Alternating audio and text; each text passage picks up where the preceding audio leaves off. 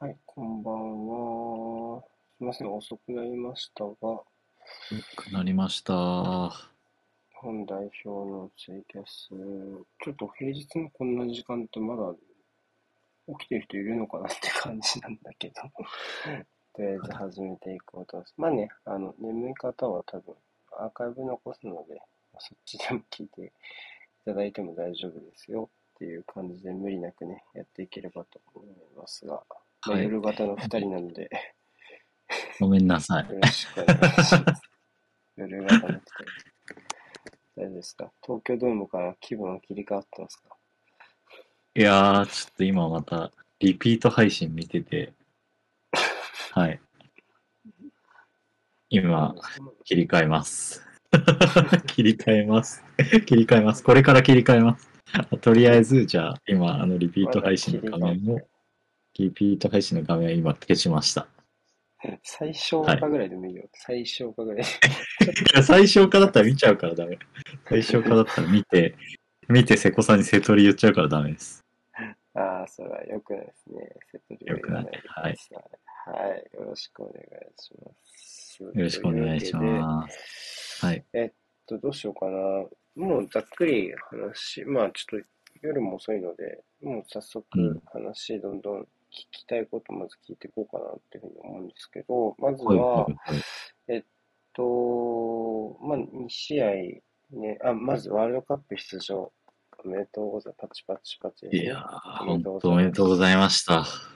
いや、本当に、あの、まあ、僕ら、あの、オリンピックがあって、うん。まあ、こはいの日本代表を追っかけ始め、追っかけ始めてっていうかね、まあ、もちろんツイキャスで振り返り始めたじゃないですか。う。もうんこんなことをやり始め、まあ、全然関係ないかもしれないけど、その因果関係的には。こんなことをやって、予選敗退した日には、なんかもう二度とこの配信 できないんじゃないかっていう気持ちもちょっとあった、個人的には。なるほどね。いや、それは実は僕もあって、うん。あの、僕今回、あロシア行ってないんで、まあ、カタールワールドカップといいますか、こう森保ジャパンからの代表の担当というか、追い始めて、まあ、いろいろあったわけですよ。こう、僕にとっての代表、初陣がこう地震で中止になったりとか、うんうん。地元大分の試合で、こう高速が大渋滞で選手が 到達できずに30分しかアップできずに試合やったりとか、あったね。で、挙句の果てにコロナ禍じゃないですか。うん。うん。だからなんか、そうここでもうワールドカップ逃したら、いや、お前か、絶対持ってねえよな、みたいなことめっちゃ言われてたんで、そうね。はいい。や、よかった、よかった。本当にね。よかったです。とりあえず本当によかったです。ひとまずよかったなっていう感じですよ。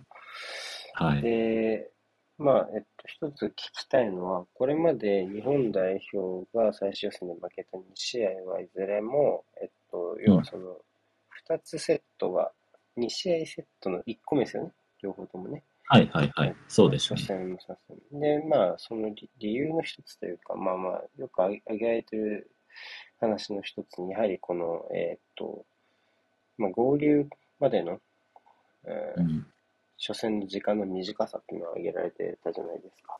ありますね。間違いないと思います。まあ特に今回のワールドカップの対戦諸国はかなり東に固まっている、いがちなので、要は、なんか結構ね、欧州組が多い日本にとっては厳しいっていうのは、組み分けの当初から言われてますし、まあ、今回、オーストラリアに関して言うと、欧州組はなんかこう、やっぱりロシア、ね、上空通れないとかで移動が結構大変みたいな話もあったりとかもして、はいなか。なか初戦の調整がかなり難しかったと思いますし、初戦かなり初日の練習もかなり人少なかったですよね。まずはちょっとその、初戦のその、これまで苦しんで初戦までのこの練習の、なんかこう、うん調整の仕方とか、今回はどうだったのかっていうのを聞ければなと思うんですけど。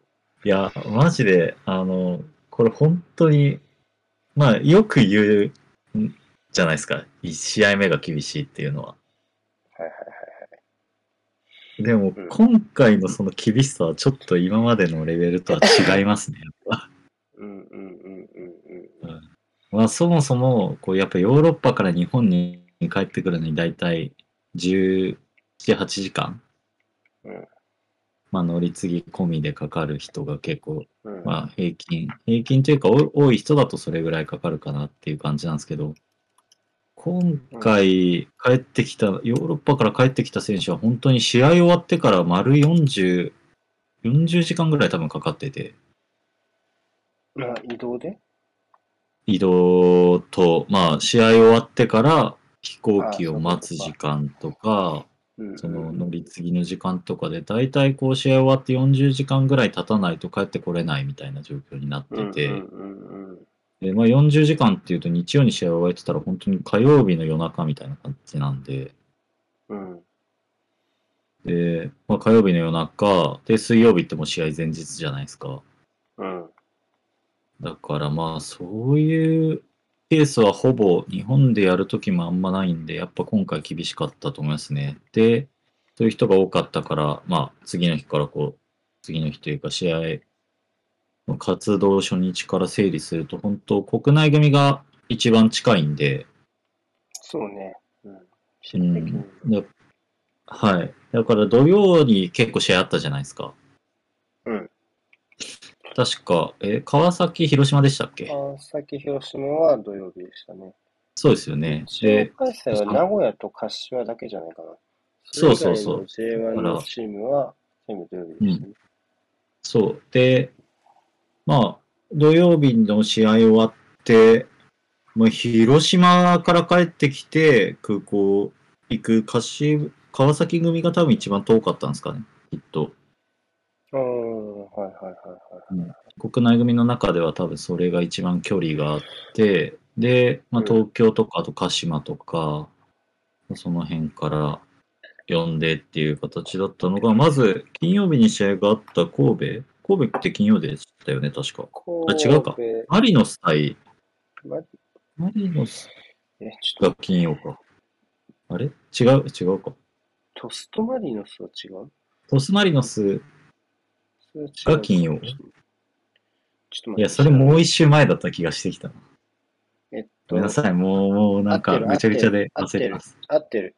トストマリノスが金曜で合ってます。トスマリノスが金曜でしたっけ？うん、合ってる。あ、そうだそうだそうだ。トスマリノスが金曜日か。で、トスマリノスはまあ今回はいないから、で、うんじゃあ神戸組、浦和組、川崎組、東京組、まあ鹿島組みたいな感じか。まあ組っていうほどもう今いないけど、川崎ぐらいか、組って言えるのは。では、今回いましたっけ？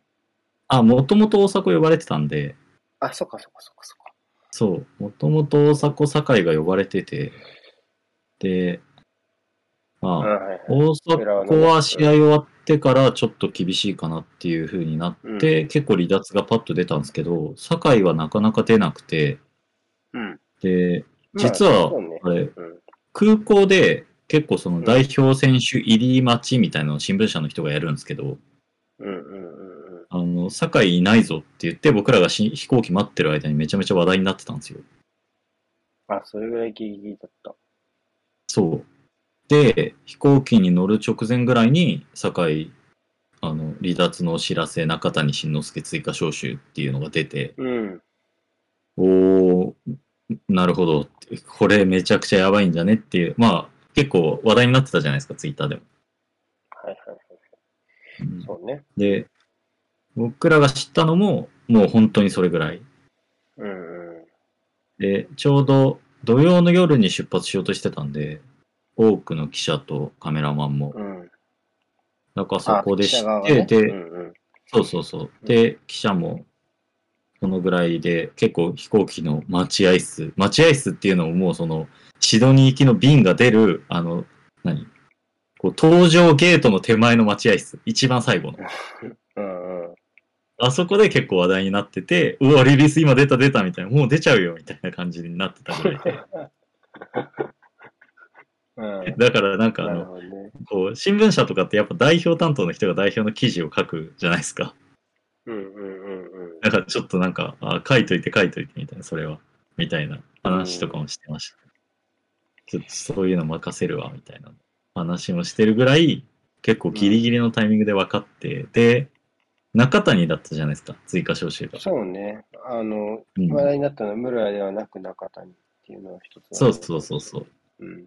まあ、まず前提として室谷がこう、怪我明けだっていうのもあったり、まあ、ヨーロッパからだと、まさにそういう時間がかかって、ビザのうん。やり取りとかが大変なところで、多分そういうのもあったのかなっていう気はするんですけど、うんうんうんうん。まあ、酒井の負傷のタイミングギリギリだったっていうのは一つ大きなファクターなのかもしれないですね。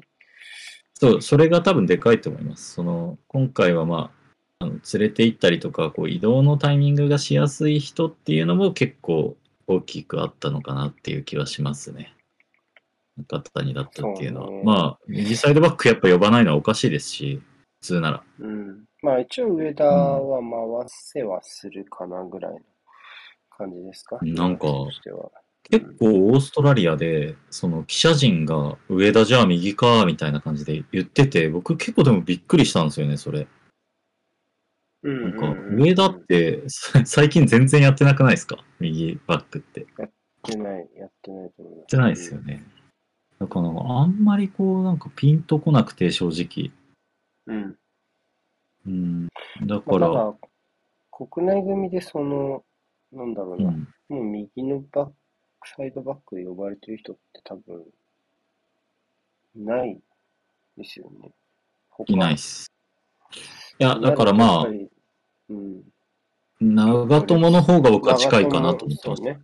長友を回して、まあ、左は一応中山、佐々木、旗手といるのでっていう感じになるのかな。そうそうそう。うんそっちの方が、まあ、ちょっと近いのかなっていうふうに僕は思ってました。うんうん。で、まあ、で、そんな感じで、でも中谷ってこう、名古屋だから、日曜試合だったじゃないですか。そうね。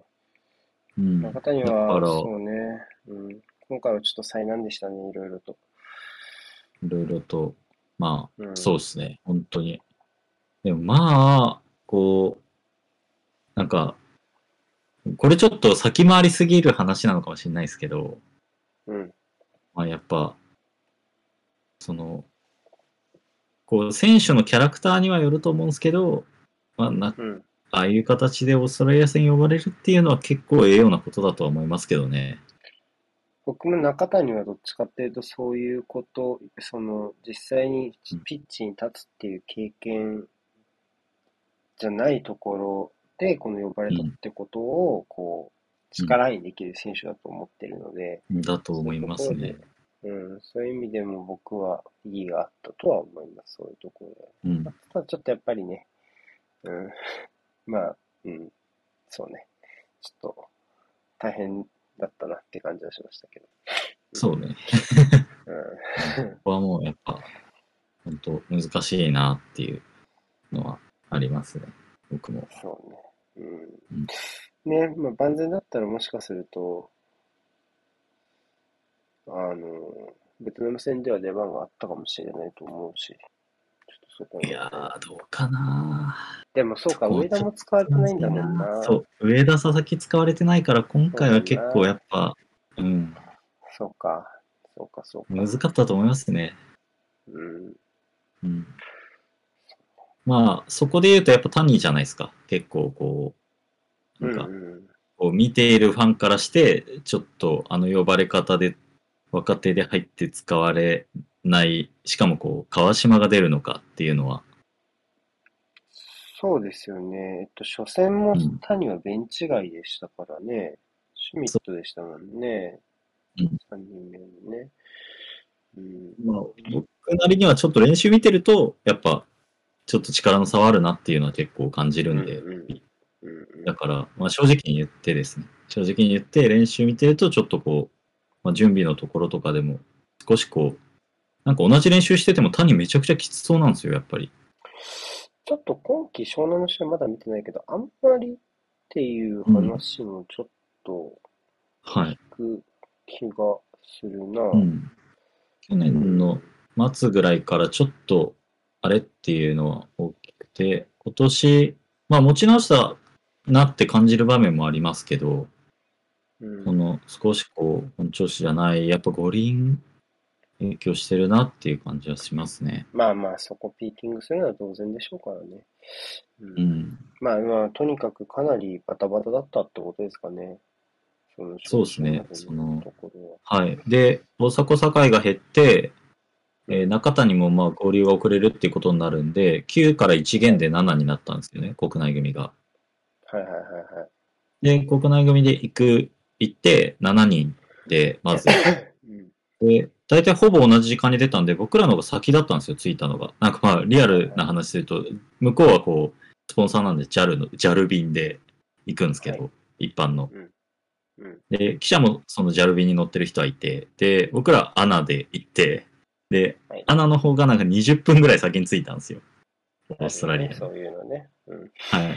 まあ大体同じ時間に出て。で、まあだから、こう、まああんま激坂の仕事でこれやることないんですけど、まあせっかく同じ空港に着くんだったら、まあ到着待ちして、ちょっとこう写真撮って、日本代表到着しました、みたいな。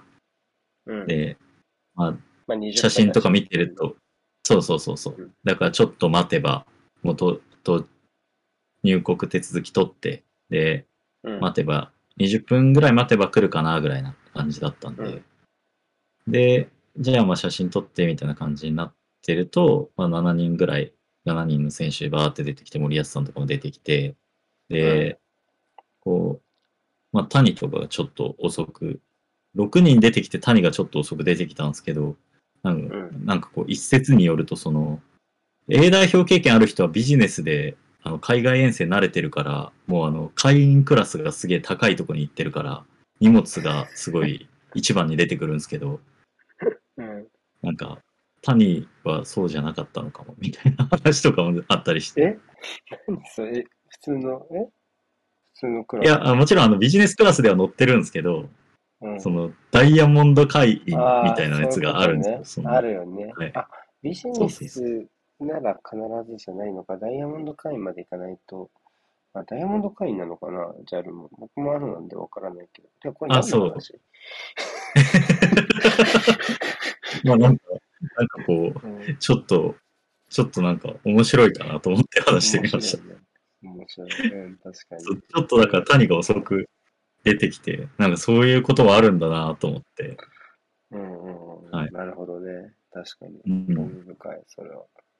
そうで、うんまあ、7人無事に出てきて、で、やっぱこううん7、で、一応その、国内組は土曜に出れる人が多かったんで、土曜出て日曜朝着いて、日曜から練習する予定だったんですけど、中止になったんですよ、それが。はいはいはいはい。まあ多分7人でボール使った練習しようとしても、うん。こう、まあ、3-3プラス1、まあ、ゴールキーパーでも実は2人でしょ？2人。そう、うん。本田と、だからまあ谷うん。そう、本田谷。だから、多分練習できないなっていうのはあるじゃないですか。うん。なんか3-3、キーパー、キーパー、フリーマン1人とかだったらまだできますけど、うん。さすがに2-2フリーマン1人キーパー、キーパーはもうむずいし、うん。まあだからそういう多分リカバリーに当てるために、もう今日はボール使ったトレーニングじゃなくて、ジムで走って、こうランニングとか心肺とかのあれ上げるのもできるから、はいはいはいはい。それをこう中心しましょう。とりあえず練習なしで、その代わり囲み取材オンラインでやりますみたいな形の対応になって、はい。だからもうそこからちょっとこう、準備の想定外感が少しこう伝わってくるというか、うんうん。まあ逆に言うと、その想定外が起きても、まあまあ、あの、もう決まったことだし練習しようかじゃなくて、まあこの人数なんだったらジムで練習した方が効率いいかもねって、もうなんか目的に合ったことができるかもねっていう点では、なんかちゃんと対応したなっていう方が近いんですけど、うん。なるほど。でう、ん。でも、月曜の、な、ごめんなさい。月曜の練習に間に合ったのは、月曜の練習に間に合ったのが、えっと、うん。えっと、三笘？三笘？浅野二人？三笘は早かった。あ、二人しか増えないんだ。そこで。三笘浅野二人で、で、その、あ、練習に間に合ったのはもうちょっといたか。その、練習がなくなった日の夜に着いたのが多分三笘と浅野で、うん。で、その当日の翌朝に着いたのが田中碧、板倉、中谷。はいはいはい。でもまあ、試合終わって移動して着いたばっかだから別に練習はできないから、うん、そうね。まあ、練習場には来たけど、走って、こう、ちょっと体を動かして、なんか、ストレッチしながら他の人の練習見てるみたいな感じでした。その3人ということは。は、ということは、まあ、国内組の6人、えー、谷、えーうん谷、権田、長友、上田綾瀬、えーうんまあ、佐々木もか、佐々木、谷口山ね、さっき、7人か。うん、そう。そう、7人。と、三笘と、えー、朝の、誰っつった？浅野ね。朝の。うん、うん 9, 人以外は、ワンセッションというか、火曜の練習だだけ、え？水？火あ曜？か、そう水か。火水、火水、火水。あ、火水ね。さす火曜日にも間に合わなかった人いるいますか？火曜日に間に合わなかったのが、川島南の、えー、シュミット、林大地、柴崎学。結構いるな。で、南のが間に合わなかったんですよ。まあ、でかいとこだ。それはでかいな。そう。川島南のシュミット柴崎。うん。林大地。林。うん。まあ、はい林もそうか、追加招集だったけど。まあ、試合の、そうだから日程の方もあったかもしれないそうそう。だから、試合に、その、大迫がいないっていう時に林大地を呼んだっていうのが一個こう、キーポイントで、うん。なんか、まあ、もう、合流できないの分かってるわけじゃないですか。オーストラリア戦の時点で。そうね。だから、それも、ちょっとこう、なんか、こう、アクシデント対策っていうのが結構色濃い招集だったかなっていうのは感じます。なるほど。うん。もう大阪の代役っていう形ではないかなと。ハードでしたね。はい。うん。そで、ままああ、今言った名前以外の人は、火曜日からは間に合ったけど、火曜日の練習をリカバリーで過ごすんで、大う。体そう。いうことですよね。うん。はい。まあ、でもどうか40時な。わ24時間そぐらいは多分かかってるでしょう、基本的には。かってる。うんその移動からのリカバリーも含めてね。そう。ただ、なんか、まあそういう時って結構スパイク見るんですけど、はいはいはい。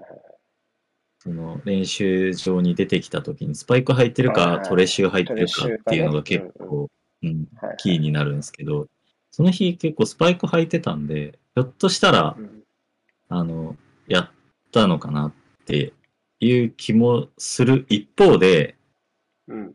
まあ結構せっかくこう海外まで取材してきてるんで、その非公開練習の時も、こう外で待ってて、うん。こう練習何時に終わるかわかるじゃないですか。公開でも。はいはいはい。あの、バスが出たりす尺るから。尺ってことね。尺。そう。うん。でも1時間ぐらいだったんですよ。全体が終わるのが。うんうんうんうん。だから戦術は多分やってないだろうなっていう気がします。その、まあ戦術っていうのは具体的にはフォーメーションを置いて、オーストラリアのシステムをサブ組が組んで、それに対してじゃあどうするかっていうのは多分全然実はできてないんじゃないかなっていう気がします。うん。なるほどね。なかなか厳しい。うんうん。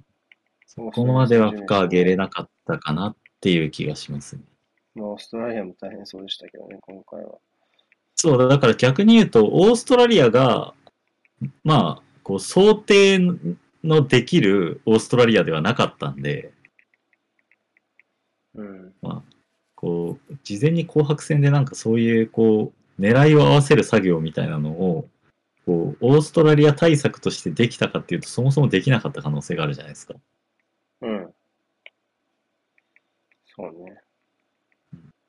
そうなると、まあ、それをやるよりは、ちゃんとこう、まあ普段やってるようなこうトランジションの意識づけとか、こう、うんボールタッチの確認も含めて、こう、ちょっと強度と心配上げつつ、こう、ワンタッチ、ツータッチで、あの日本代表のコンセプトに近いような形の、なんかこう、プレー判断に慣れてもらうための練習とか、うん。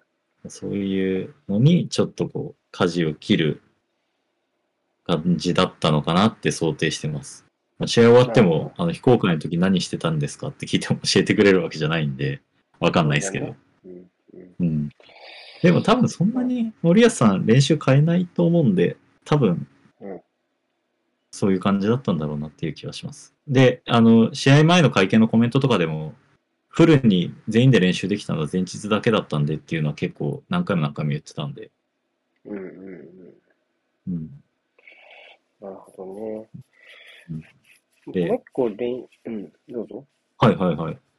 いや、いいっすよ。あもう一個全然別の角度で練習について聞きたかったのは、確かはい竹内さん、えっと、ツイートしたと思うんですけど、にベトナム戦の2日前でしたっけ？公開練習はいはいはい。って、あ、そうなんですよあれめっちゃレアで解。けましたみたいな。はい。何年かの日本の練習の謎が解けだったり、ね、すごいレアだって言ったけど、どうどんな、どういう練習だったかそこを聞きたいんですけど、どうでしたか？あでももうほんと、うん。こう、いや、よく言うのが、その、こう、やっぱ、動画とかで世の中に出てる練習とか、テレビ局が撮ってるやつも含めて、うんその、森保ジャパンの練習って、公開日は、あのまあ、トランジションの練習とか、こうし、ちょっとサブ組によるシステム組んでの練習とかもやるんですけど、大体、うん。横内さんっていう、まあ、ヘッドコーチに当たる人が指揮を取ってるわけですよ。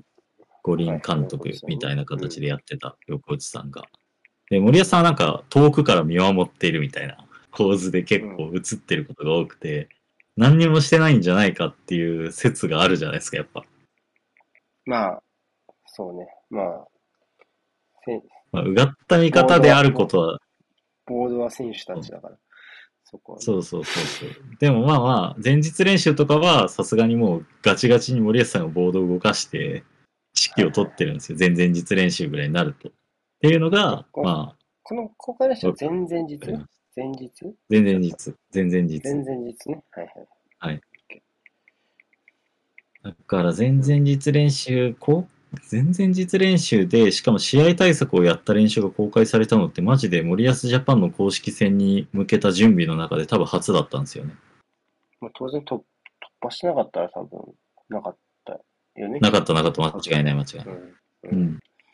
だから多分まあ、なんでかっていうと、多分サブ組を出すっていうことに対して、まあ、世の中の人に対して、こう、ある程度心の準備をしてもらおう、期待も持ってもらおう、みたいな。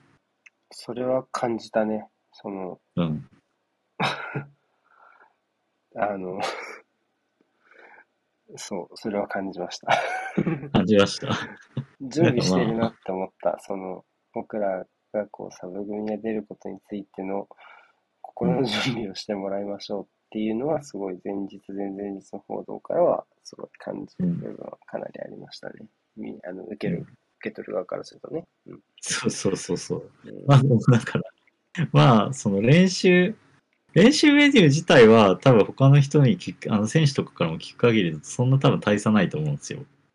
うんだから多分そういう練習を普段からやってるんだと思うんですよ。その内容はさておき、はいはい。タッチ数制限をつけて、ハーフコートでもミニゲームみたいなのは多分やってるんだろうなっていうのはすごい伝わってきて、うん。だからまあ、そこで、じゃあその中で森保さんがどういう指示を出しているかみたいなのがやっぱ練習メニューより大事なわけじゃないですか。うんうんうん。そうね。まあだって、こう、日々ずっと練習をやってて、なんかこう、複雑な練習の中から、こう、上達を目指していくみたいなチーム作りができるクラブチームだったら、そのう、ん。プレーモデル、まさにその、よく言うプレーモデルを追いつけるためのトレーニングみたいな形で結構割り切って、こう、その、日に分けて、まあ、熟達を目指すようなメニューが組めるんですけど、代表のトレーニングは本当にこう、リカバリーコンディション最優先なんで、そこまではできないと。だからまあ、その対戦相手によってやるっていうよりは、まあ日々そういうプレーモデル的なトレーニングをしといて、対戦相手に対し、対戦相手対策っていう点では、もうその、ちょっとゲーム形式っぽいのを作って、まあここまでプレッシングいってっていうのをサブ組に伝達して、そうやってもらって、じゃあ、保持の局面どういうふうにこうかわしていくかみたいなのを、まあ、やっていって、で、その中でじゃあ、ちょっと課題が出たら、いや、そこ狙ってくるから気をつけてね、みたいなのを、こう、一個一個言っ森保さんが途中で言っていくみたいなやり方で組んでるみたいでしたね。うんうんうんうん。なるほどね。うん。まあ、面白かったですけど、うん面白かったですけど、その謎が解けたっていうほどなんか、が、もう、めちゃめちゃ、ああ、こういうことだったのねっていうよりは、ああ、うんこういう風にやってるんだろうとは思ってたけど、やっぱこうだったねっていう感じです。なんかその、あれですか、まあ、今回ベトナム戦は確か今言ったように大きくメンバーを変えたじゃないですか。はい。なんか、そこの属、属、うーん、なんていうのかな。属属人的っていうかメンバーが入れ替わったことによるうん。指示の違いって言ったらあれだけど、うん、なんかそういうところでなんか違ったなみたいなところってあったりしました？なんか割と、なんだろう、もたらされてる役割は違う選手も何人かいるような気がして、ベトナム戦で起用された選手もなんか、うんうんうんそこがちょっと、個人的にはこの3月シリーズの中で一番気になったところだったりするんですけど、僕は。いやー、結構そこって難しいなと思ってて、うん。まあ、できないことは想定内だったんじゃないですかね、多分。そう、そうね。うん、それはそうだと思う。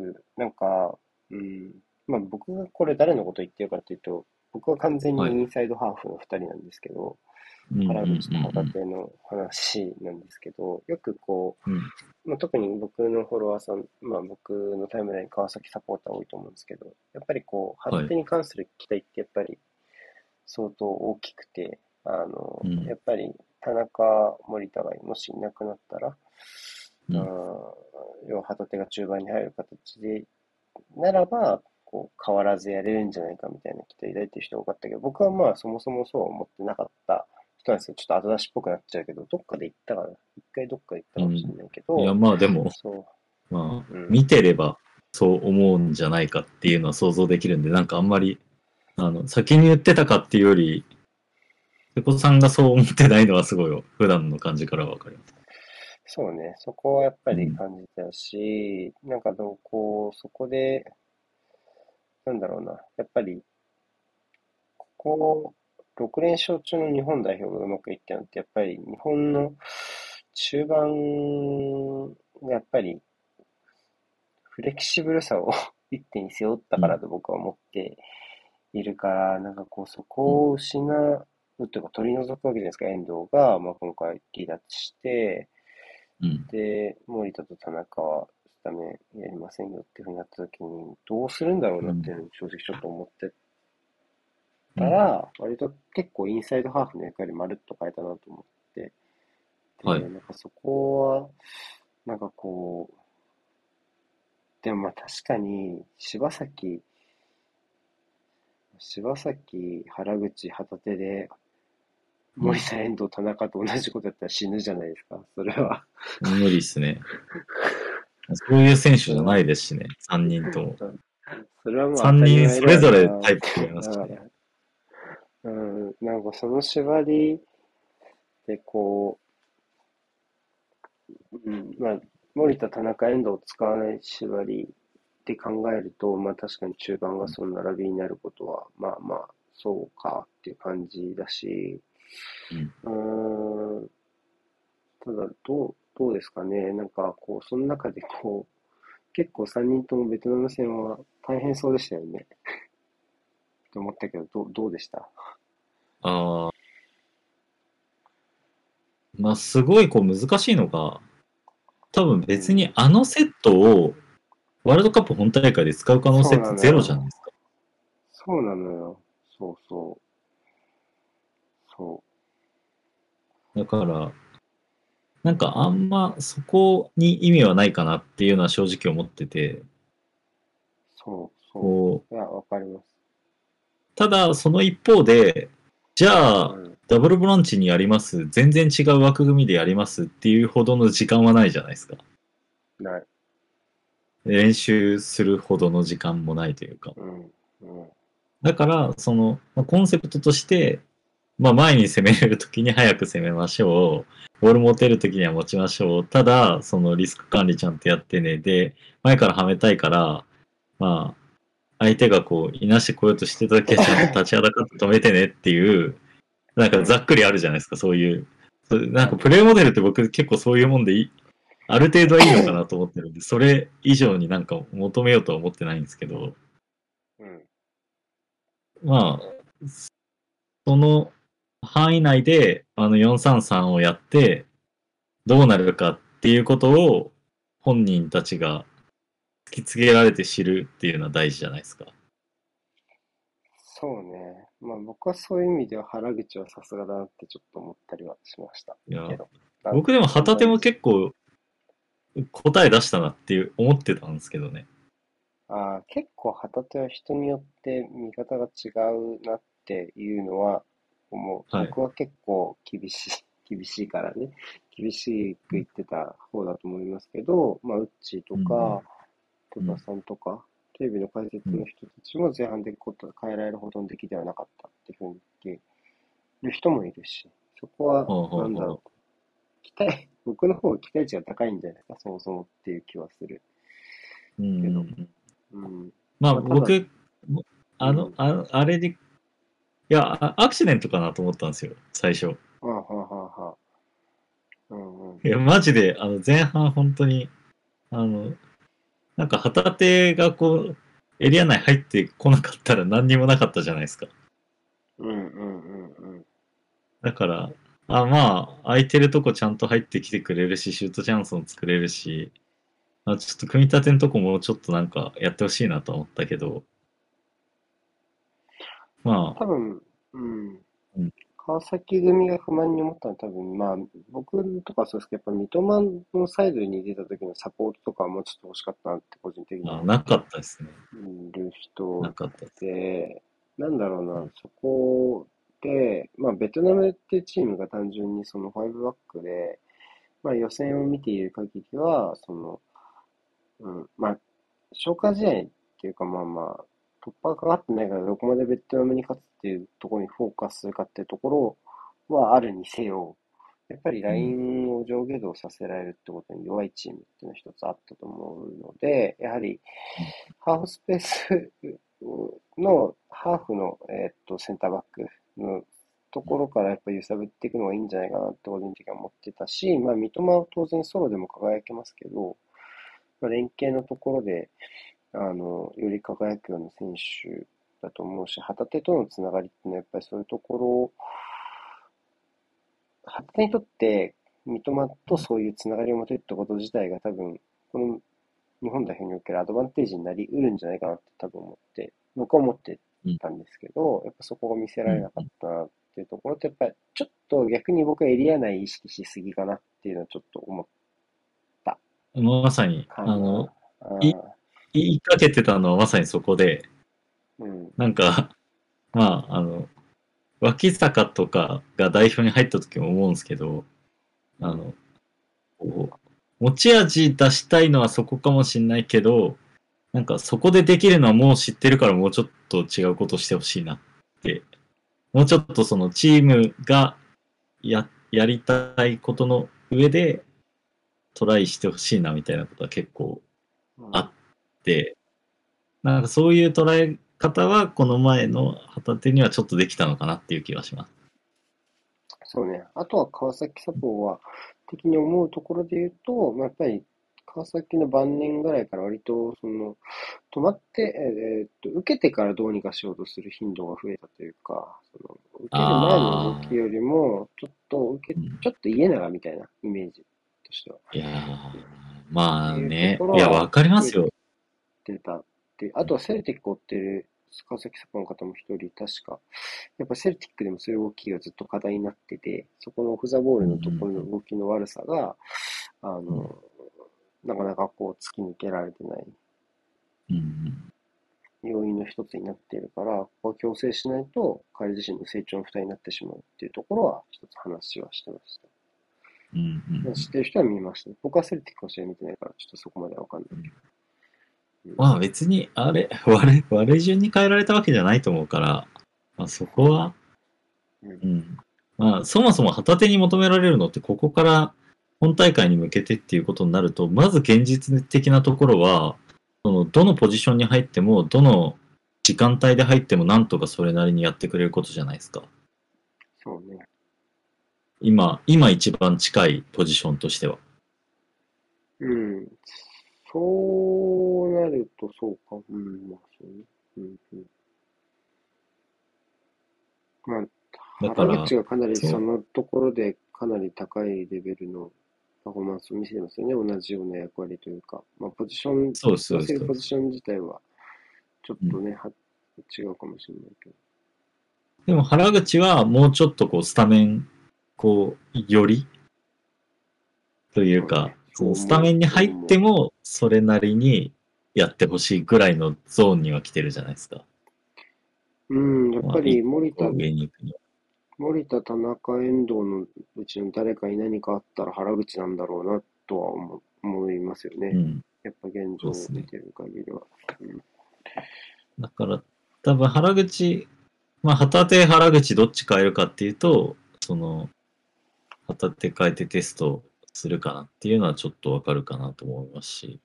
それはもう、うん、まあ、あと、ツーボランチに変えたしね、後半。ってなった時に、そうですね。例えば原口っていうのは、うんそれも分かうんうんうんまあ、あれ、久保を自由にさせるシステムは五輪の時にもやってたんで、一回やっときたかったんでしょうね。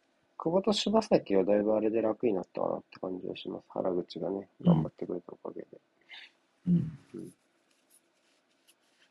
いや難しいよね、この、要はその、びうん、要は、普段、スタートじゃない選手たちが集まった代表の評価って難しくないですか？いや、評価はむずいっす。評価は本当に難しい。まあ個々人のパフォーマンスをこういうふうに今みたいに言うことができるじゃないですか、旗手にね、ついて。うん。だからなんかこ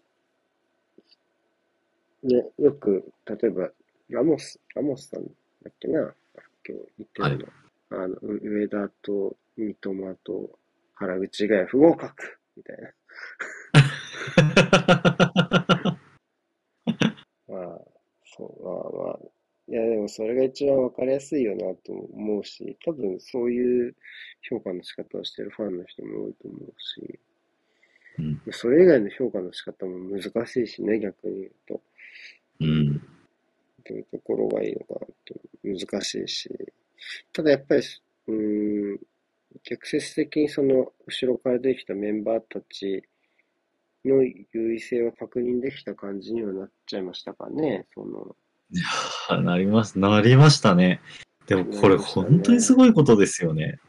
だって、うん彼らもだって6試合、なんか単発で2試合、2試合、2試合、6試合プラス1やって、うん、なんか、もう絶対的レギュラーみたいになってるのって結構、そのことの方がすげえよなと思いました。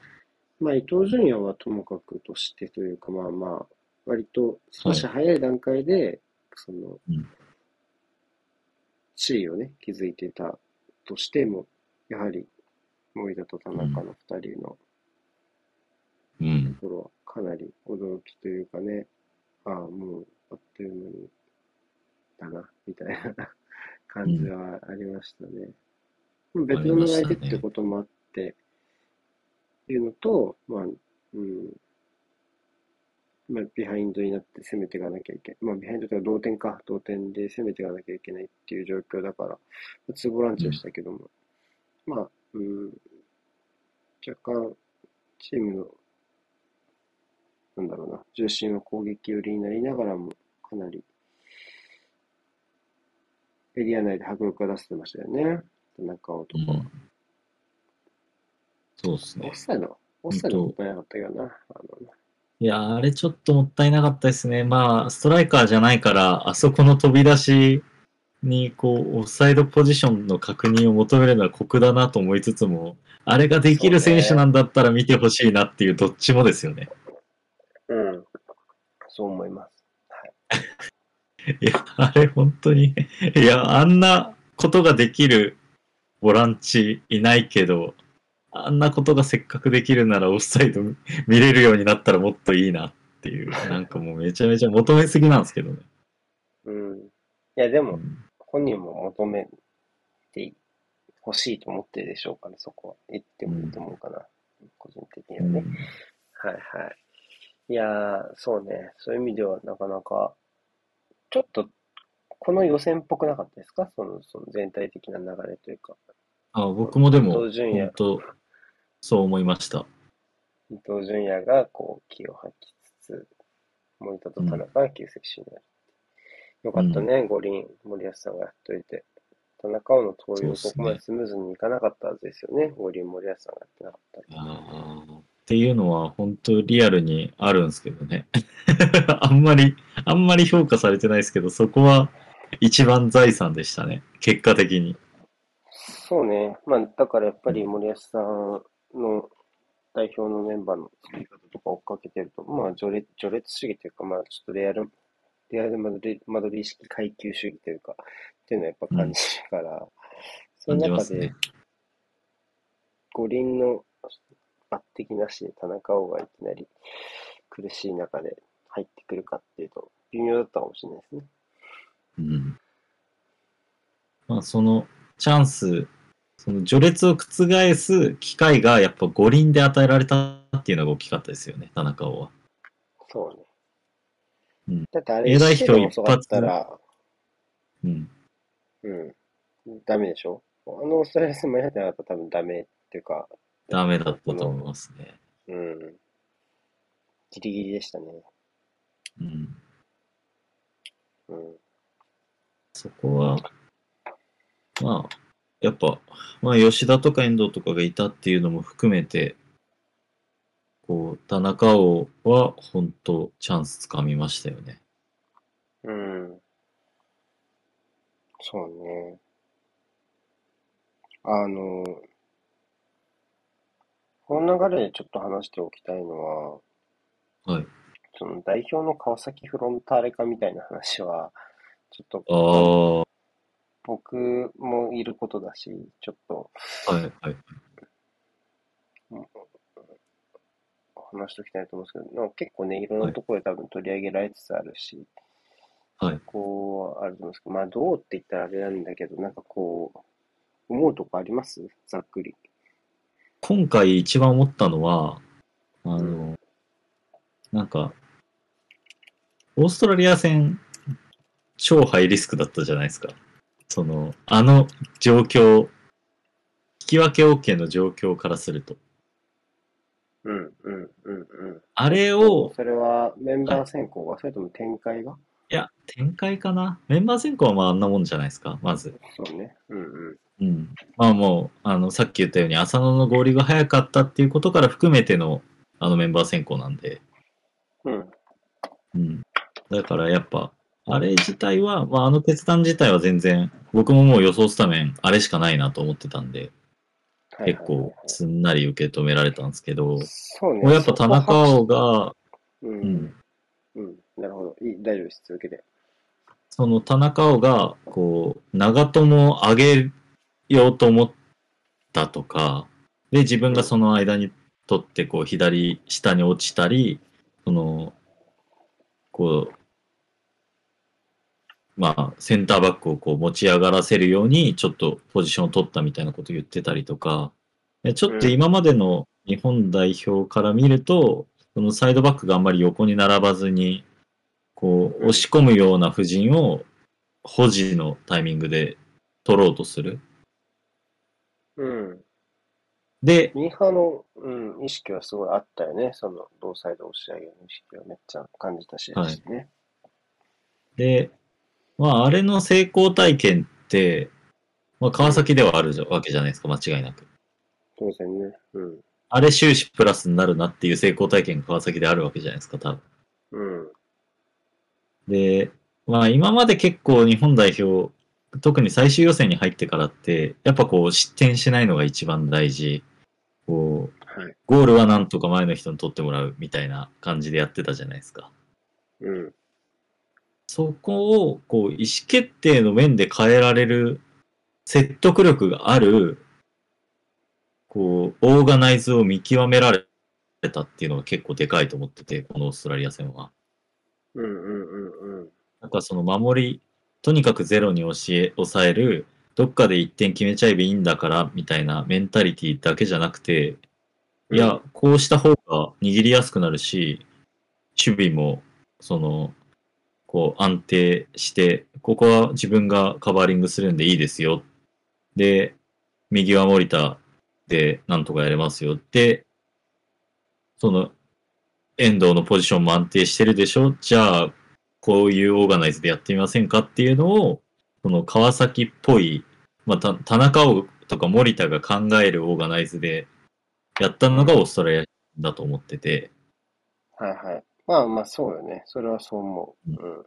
今まではなんかこう南野が中に入ってくることを考えるとか、大阪をこう自由にすることを考えるとか、なんかその、ただなんかあんま見えてこなかったのを結構その田中碧とか森田の意思決定によって、なんかこう作り出したオーストラリアとの噛み合わせ、噛み合わせっていうかこう対峙の仕方？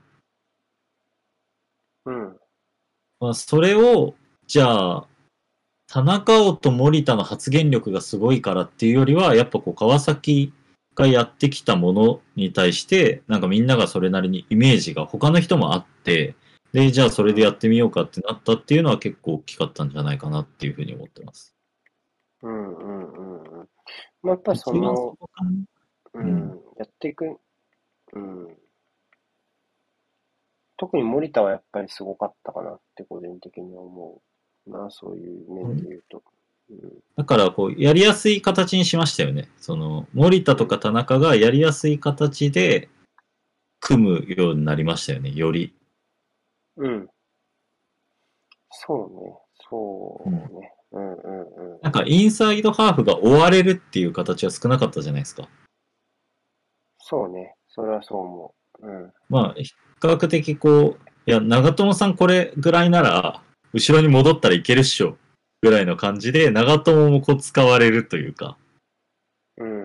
なんかそういう意味では、長友さんそれぐらい高い人ってても、みたいな。追わ追われる部分は、こう、はい少なくなったけど、負荷自体は、うん負荷というか依存度って言ったらいいのかな？それはちょっと上がってるみたいなイメージ。うんうん。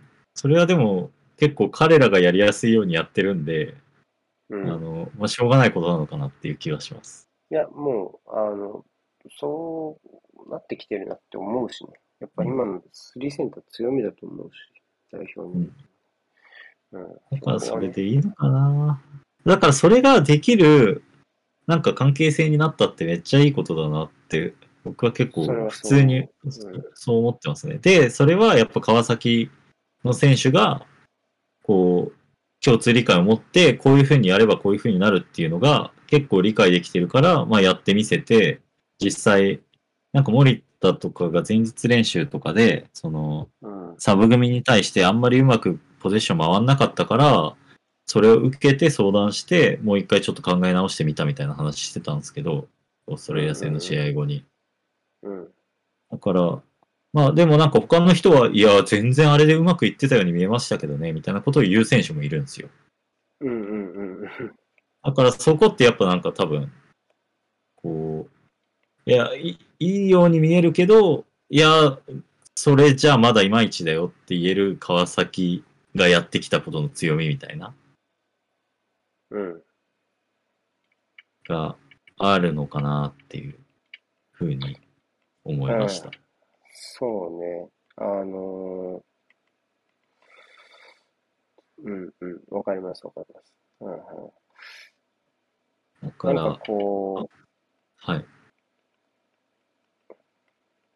なんだろうな、僕がこの、このトピックスで話したいことは、なんか結構、はいはいはい。鬼木監督の話だったり してて、なんか結構鬼木監あ督が、なんかあ、うん、僕、節目節目で、こう、うん、代表をまるっと川崎にしちゃったらいいじゃんって、このオースト、えっと、要はその、森保ジャパンのシリーズじゃないよりもっと手前の段階で話されてることって多分あったと思うんですよ、タイミングとしてね。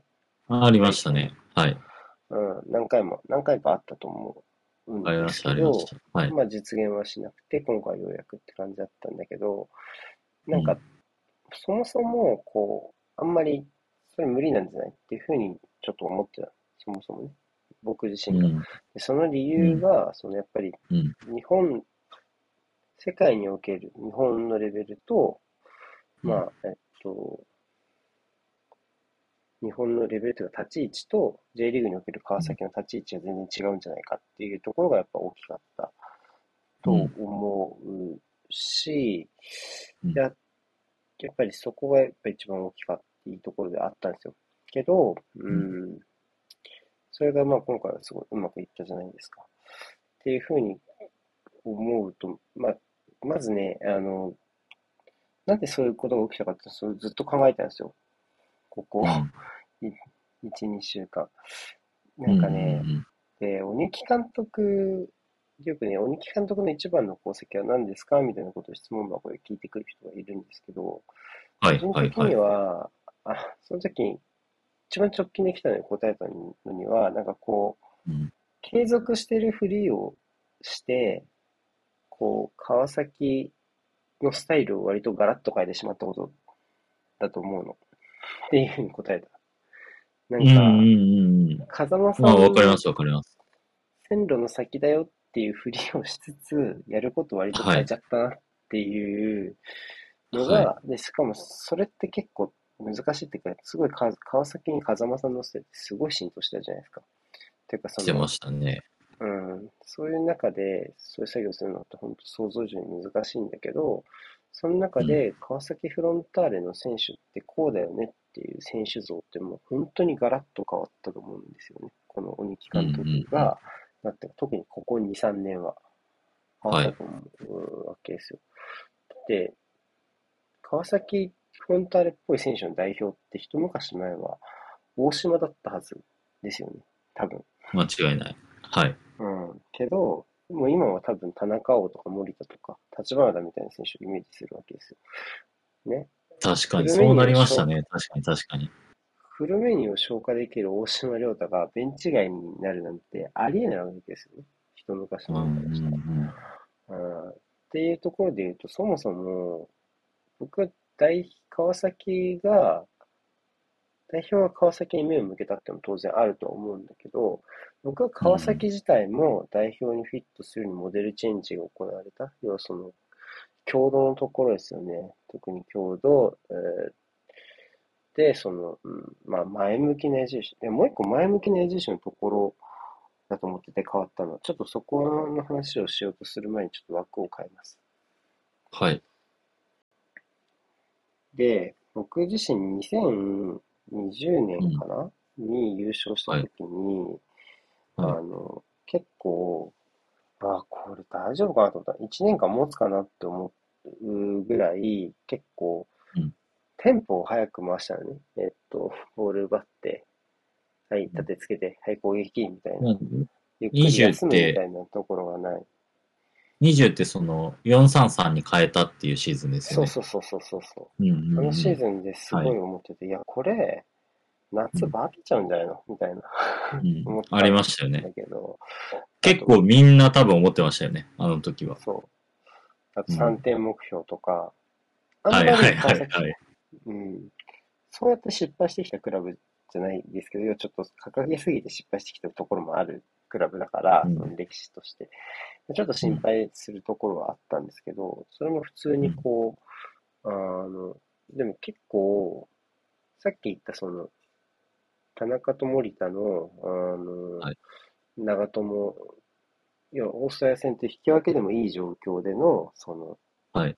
においても、いやいや、これぐらい、こうした方がいいんだから、これぐらいはっていう姿勢って多分、割とその、うん。鬼木さんがやってた川川崎のその前前向きさというか、うんがそのままこう現れてるなってちょっとさっき竹内さんの話を聞いて思ったところ。そう。うん。僕はだから本当にそのメンタリティのところが一番大きかったって思うんですよね。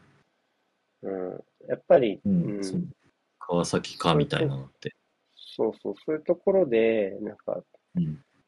めちゃめちゃずぶとくなったんですよ。みんなね。ここ何年か信じられないぐらい。それは思う。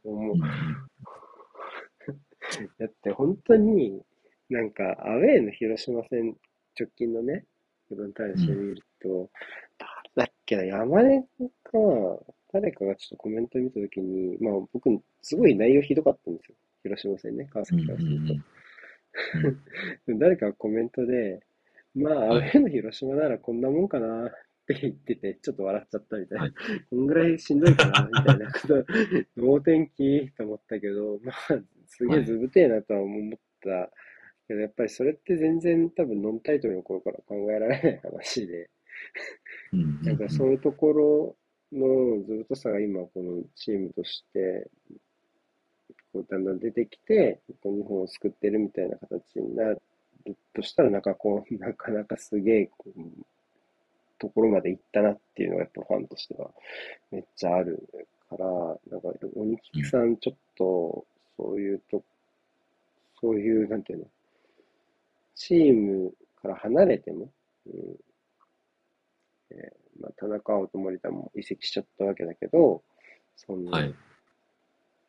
そういうふう、移籍して、まあ代表になって、その代表の中でもそういうふうな影響を与えられるような存在になったっていうのは、やっぱ鬼木さんちょっとすげえなっていうのはちょっと思う。さっきの練習の話とかも、めちゃめちゃ川崎っぽいしね、さっきの森田の話とかも、超川崎っぽいエピソード。いや、そうそう。その話聞いて川崎っぽいなって思った。こっちのが練習の方がきついってね、よく言うエピソードとかを聞くと、やっぱり、うん、めちゃめちゃ川崎っぽいなって思ったから、なんかすごい、ずっとバテンがいってる感じは。うん。ねそうね。まあ、その、ちょっとこう、やっぱ、これ田中碧がわからないって言ってたんで、多分、本当にわからない話だと思うんですけど、うん、やっぱこう、まあ、さっき瀬古さんが言う日本代表の中での、こう、違うな、世界の中での日本の立ち位置と J リーグの中での川崎フロンターレの立ち位置が違うっていう問題、やっぱあるじゃないですか。ある。で、それって、こう、結局今まだ解決されてなくて、そのアジアの中での日本代表の立ち位置と J の中での川崎フロンターレの立ち位置っていうのが結構こう、うん。まだ近かっただけで、うん。そう。その、ワールドカップじゃ本大会に行くときに、それでいけるかっていうのは、田中碧は正直わかんないって言ってて、それは当然そうだと思います。そう、まあ僕はワールドカップ出たことないから、まあ、もう本当に 自分レベルアップしたことない、レベルアップしていくしかないんですよっていう話をしてて。うんうん。だからまあそれは本当その通りで、でも、まあ、そういう人に今任せるしかない現状じゃないですか。うん。だから、頑張ってレベルアップしてくれって話じゃないですか。うん。そうね。で、もうそれでいいと思うんですよ、とりあえず、現状は。うんうん。だってもうそうするしかないんで。うん。まあ、だから、なんだろうな、そう。まあ、もう一つ言うと、やっぱり、なかなかこう、アジアって、まあ、うーん、アジアって難しいっていうか、まあ、ちょっと、オマーンみたいなね、自分た、まあ、カタールもそうですけど、自分たちの型を持ってるチームがちょいちょい出てきている中で、はい。まあ、うん。うん、なかなかこう、うん、一番上手い選手たちだけを集めるだけでは、うん。うん勝てなくなってきた中で、うん。まあ、まず川崎は一つの形を見せられたっていうこと自体が、まず、まあ、で例がなかったですかね、多分、クラブチームの、を代表のクラブチームか？みたいなことって。うんだから。それ自体がまず誇らしいのが、まあ、まず一つと、あとはまあもう一つ言うと、アジアの舞台で川崎フロンターレは結果を出し続けてきたクラブではないので、単純に。そういうところで言うと、特に、あの、最終ラインですよね。谷口と山根のあのプレースタイルで、うんまあ、オーストラリアとサウジアラビア相手に、まあ、無無失点でどっちも得られたっていうのは、一つ僕はうん、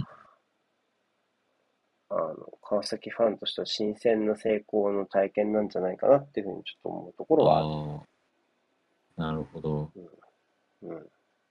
いやー、どうなんすかね。勝ったようなもんじゃないですか。去年もとか言ったら怒られるのかな。全然勝てるチャンスあったと思いますけど。勝てるチャンスは、いやでも勝てるチャンスがあるのと勝つは全然違うじゃないですか。それはね。そうそう。だから、今回の最終予選ってまさにそうだと思ってて、結構、なんか、勝てるチャンスがあるで負けたのが前半で、勝てるチャンスがあるで勝ったのが後半みたいなぐらいの結構ギリギリの戦いだったと思うんですよ。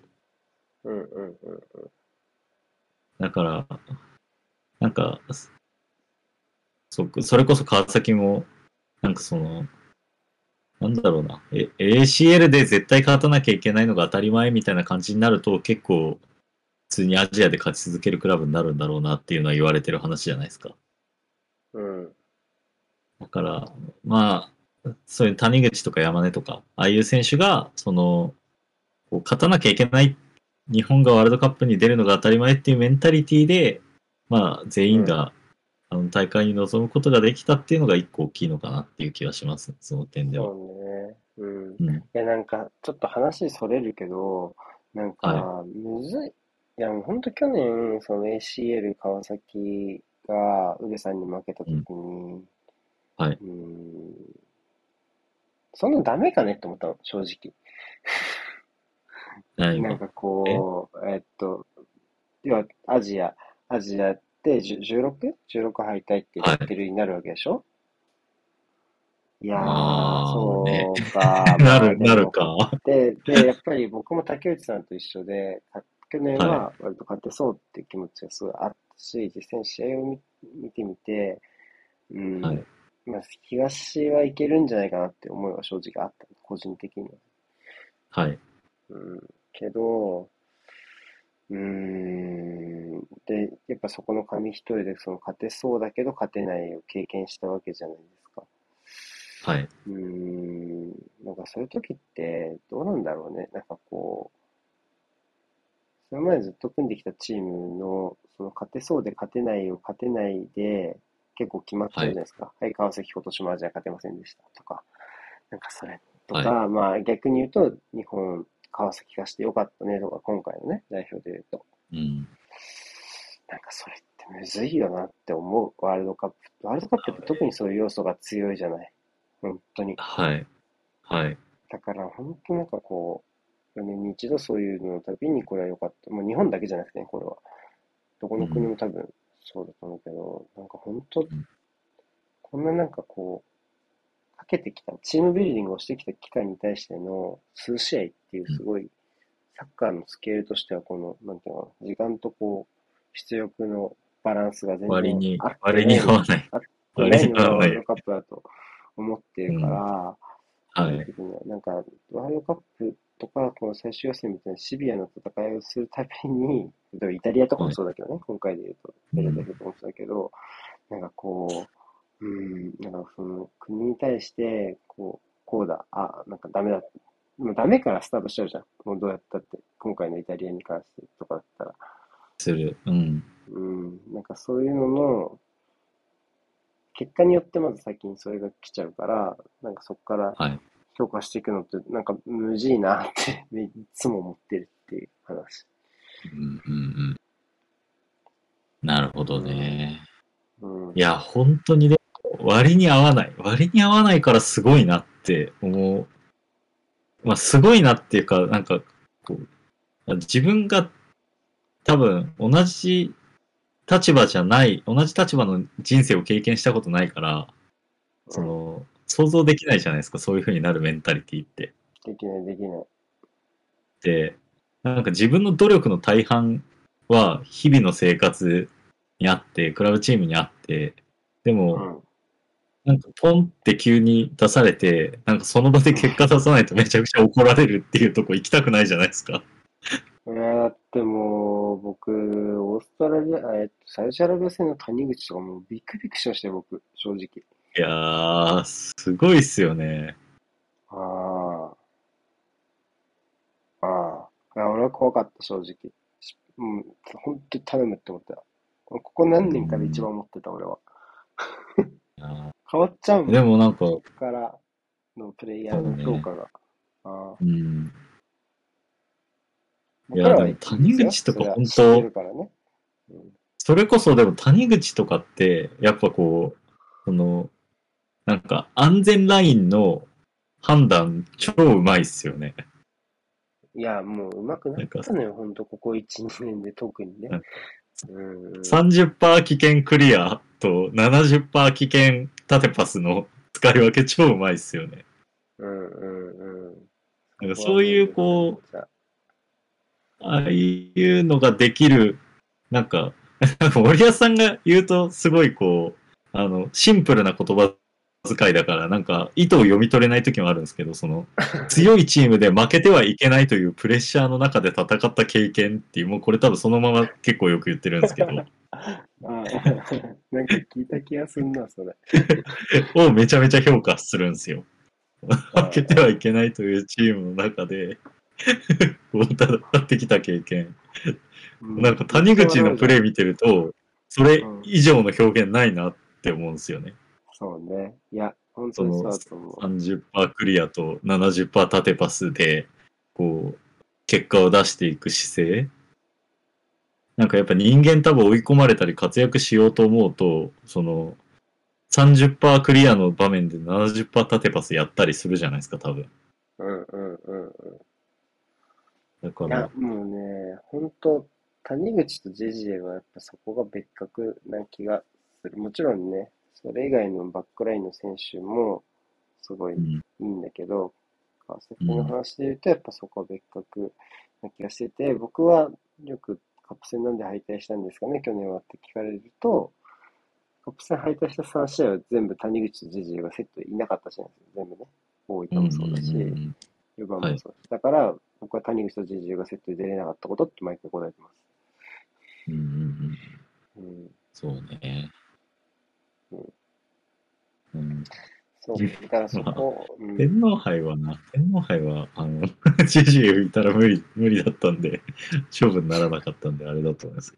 本当に。うんその通りでだと。でもほん、本当に、あの、まあ、ジェジエもそうですけど、谷口も、やっぱり年に何回かある、すごい淡白なミスをする試合とかが多かったんですけど、ここ1年そういうし、いう試合も減ってきて、まあ、もともと安定感はある選手ですけど、明らかにそこの水準が上がってる感じをしたので、まあ、代表でもそのパフォーマンスを発揮してくれたのは、本当に、ここの底から安心しました、僕は。はい、終わった、うんと思った。うんうんうん変な話、川崎の試合より全然緊張しました。なるほど。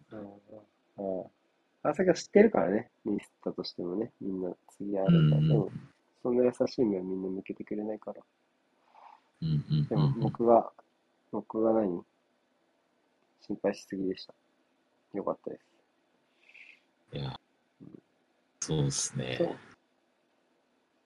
その話の中で僕が用意してきたお題の最後の一つは、その、はい DAZN、DAZN 見ました？オーストラリア戦のダダゾ いやいや、えオーストラリア戦の DAZN？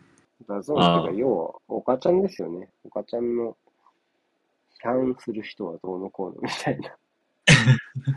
あれなんか、岡田さんやっぱこう、あの、開拓者なんで、うん。あの、こう、なんだろう。セーフティーネットのある発言あんましないじゃないですか。結構言い切る本当にしない。が目立つし、あと、主語でかい。うん。だから、なんか、あんま、なんかこう、真面目に取り合う必要ないですか？そういう必要ないんじゃないですかね？なんか、そういう側面はあるじゃないですか？確かに。あるあるあるある。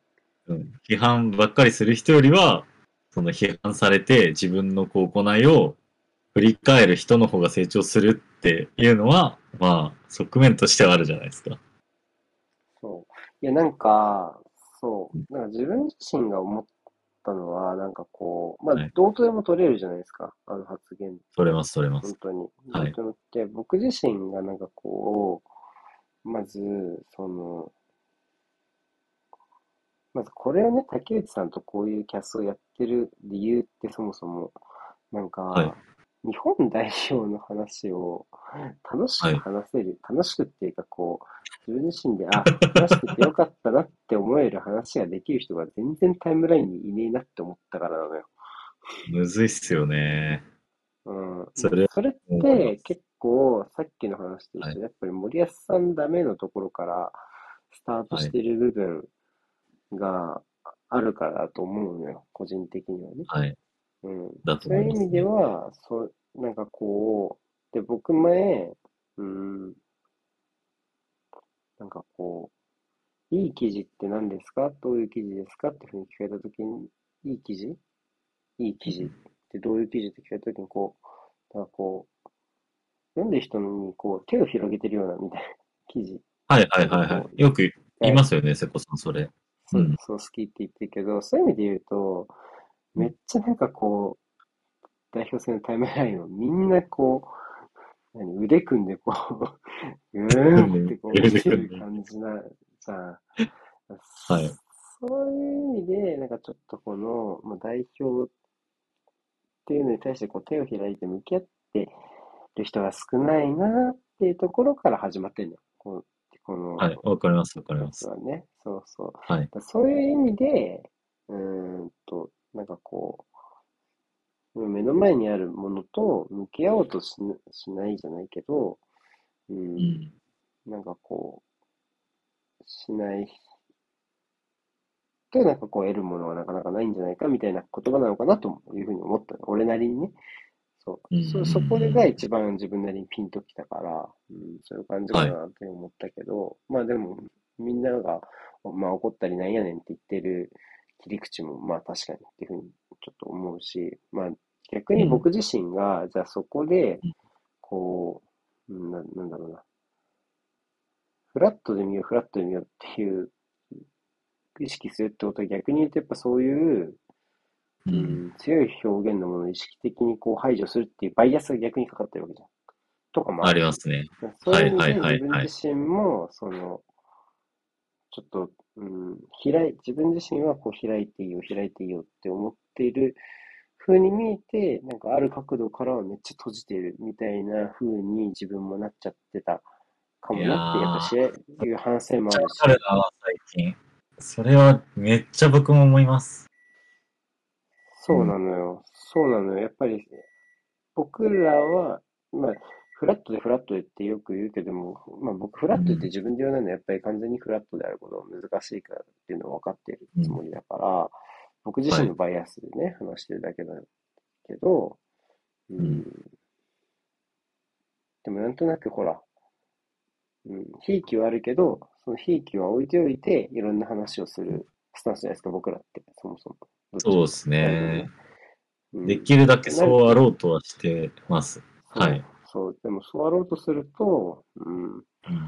うん、なんかそうあろうとすることによって、ちょっと意固地になっている部分も当然出てくるから、なんか出ますね。っていうふうに思いな、で、特に試合後とかってやっぱり、当然感情的に高ぶった状態だし、うん。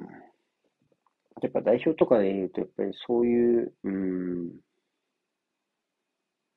意見時代の数がやっぱ多いと、よりそういう、うんなんていうのかな、うん、頑固というか、こう、なんていうの、こう態度を硬化させやすいところがあるから、自分自身がね。やっぱそういうところで、ああ、っていうのもあったし、まあそこはもうちょっともう、岡ちゃんのこととは完全に離れちゃってるんだけど、結構そういうことを考えてたりしました。ああ。でもまあ離れてるか、離、離れてないといえば離れてないっすよね、それ。そうそうそう。だって離れてないといえば離れてない。まあ、要はその、ね、批判批判する人は成長しないって、その、ななんていうんですかね。むずいな。なんか、あんま汎用性、あの言葉のまま使うと、意外と汎用性ないですよね。うん、まあね、イホロイさんとか呪いの言葉って言ったけど。ああ、そうそう。なんかそんな感じする。あのこう、まあ、誰か、村田さんかな？村田さんが言ってたけど、めちゃめちゃ批判する人に対するこれ以上ない批判文句ですしね。そうね。おもろいな。あの人っぽいな。批判してる人に対するひすごい批判文句だから、なんか、確かにね、そうだね。うん確かにそうだわ。そう、成長し、お前みたいなやつは成長しないっていう人は成長しないから、みたいな。むずいなと思って、だからこれ、もうちょっと、なんかあんまなんか字面通りに受け取ってもしょうがないから、なんか、こう、一回飲み込んでみるしかないですよね、あんなことは。うん。大川さんとかは、だって、俺、もう日本代表は成長し続けてくれればいい、自分なんて成長しなくてって言ってましたもんね。あ逆のね、逆の立場、逆のポジションが生まれる。感じか踏み込んで踏み込んだところで、確かにそうだよな、とか、そういう人も出てくるなと思いつつ、まあ、いや、でも、結構そういう人が多いんじゃないです成成長するために見てねえよっていう人が多かったかな、代表戦。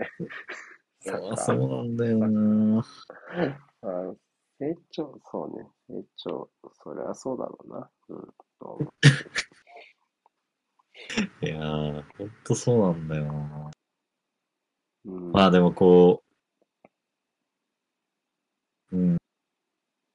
ここはでも、なんか、一番むずいなって思いますね。こう、僕もなんか代表のことをあんまりその、なんか真面目にって言うと悪いけど、その、なんか価値判断を真面目にしたくないんですよね。あんま。うん。なんか、こう、物語とか面白がったりとか、することに対して結構ポジティブなんですけど、なんかこのやり方はいい、このやり方は悪いって真面目になんか判断したくないというか、わかんないし、何より。うんこのやり方がいい、このやり方が悪いは本当わかんない。っていうか、やってる人しかわかんないでしょって思うんで、うん。言ってる人もあんまりそわかんないかもしそう、やってる人もどんどんわかんなくなっていって、多分、その子を突き詰めた結果が、なんかその、やれることを全てやってたら、あの、勝つ、勝つ確率を少しでも高められるっていう、また結局森保さんがいつも言ってることになるんですよ。当たり前のやつね。当たり前のそうやつそうそうその意そうそうそうそう。思。いや、なんか、なんか、僕も今回もなんか、全然違う質問に対してその答えを言われて、いやー、そのおっしゃる通りですっていう感じだったんですけど。そうね。でもまあ結局、岡田さんの言葉に関しては、なんかこう、自分がどう受け取ってから手にするか にしフォーカスしないと、なんかちょっと意味がないというか、なんかまあさっきもちょろっと言ってたけど、なんかこう、なんか場をわきまえた発言とかもう皆無じゃないですか、岡田さんって。本当 TPO のガン無視むしろ、で、説得力ご利用しみたいな人じゃん、そもそも。そう、説得それを力と、こむしろ逆取りする人ですからね。そう。っていう人だから、まあなんかこう、そこでなんか例えばこう、放送席で、なんだろう、そういう森保さんにかけた個人的なことを言うのはどうなんだっていうのもあったけど、なんかそれは、まあ確かにそうおっしゃる通りなんだけど、なんか自分自身はそもそもそこは岡田さんに期待してない部分だったりするなとは思って、っていうか、それ怒っていいの森保さんだけじゃないですか。まあ確かにね。うん。っていうのをちょっと思ったりはしたから、まあ、そこは気にならなかったっていうか、まあ、岡田さんってそういう人だよねっていうので終わり、終わりみたいな。うん、でもそこが面白い人だと思ってました、僕は。で、なんかちょっと、まあ、 DAZN が最終予選入ってからかもしれたことはどこまで影響するかわかんないけど、ちょっとそのはい。代表戦の中継の雰囲気変わったというか、放送席の雰囲気が、やっぱう内田篤人と中村憲剛 はい。の影響まあが戸田さんも大きいのかな含めてか。戸田さんもかな。うん、3人の影響大きいと思うけど、変わったよね。変わったなって思わないですか？僕でも半分しか、その、こう、ちゃんとリアルタイムで見てるのは本当半分なんで、うんうん。現地で見てるときはそんなにあんま、こう放送席聞いてないというか。まあ、それはね、うん。僕自身もそんなにそもそも方向漱石の雰囲気を聞く派じゃないんだけど、ちょっと、うん、くる、まあ、まあ、そうなんだけど、なんかすごい、なんていうの、OB、OB してるというか、感じがすごい出てきあたなって思う。特にウッチーかな。ウッチーはそうかな。うん。ーうんなんかこう、まあ、内田篤と多分、健吾と戸田さんに比べると地上波が多かったと思うんだけど、今回の。そうです。ね。はいうん。なんかこう、あの、部活 OB 感が新しい松木さんの次に変わるスタンダードな 感じになるのかなってちょっと思ったりは。悪い。まあ、これ、サッカー上手い人だからずるいっすよね。ね。みたいな、なんか、もうちょっと思っなんかね、全然浮かれは、浮かれることはないし、うん。うん。でもまあ、おかちゃんと一緒で説得力はあるから、うん、みんたいな 感じで聞いていることが増えたなって、ちょっと思った。なんかあれが、これがスタンダードになるのかな？どうなんだろまあでも、まあ究極中継って面白いが勝ちじゃないですか。うな。うん。だから、僕はいいのかなって。なんか、それでいいのかあな。あとなんかこう、選手インタビューがすごいハイコンテクストになったというか、ああれはすごいっすよね。マジ、ネット時代っすよね。ネットにめっちゃ適用してますよね、あれ。うん。で切り抜きで面白いじゃないですか、だって。面白い。あれ、でも、そうそうなんかでも、あ、ちょっと枠から言いますね。最後一枠はい。あの、眠くなったら終わりますが、最後一枠です。でもなんか、あれ、むずいのが、その、うん。サッカーの、中の、要はその、ういわゆる内輪受けって言われてるようなところにちょっと傾倒しちゃってきているのかなっていうのはちょっと気になりはしたかも。それは本当思いますよ。うん それでももう言えないからな。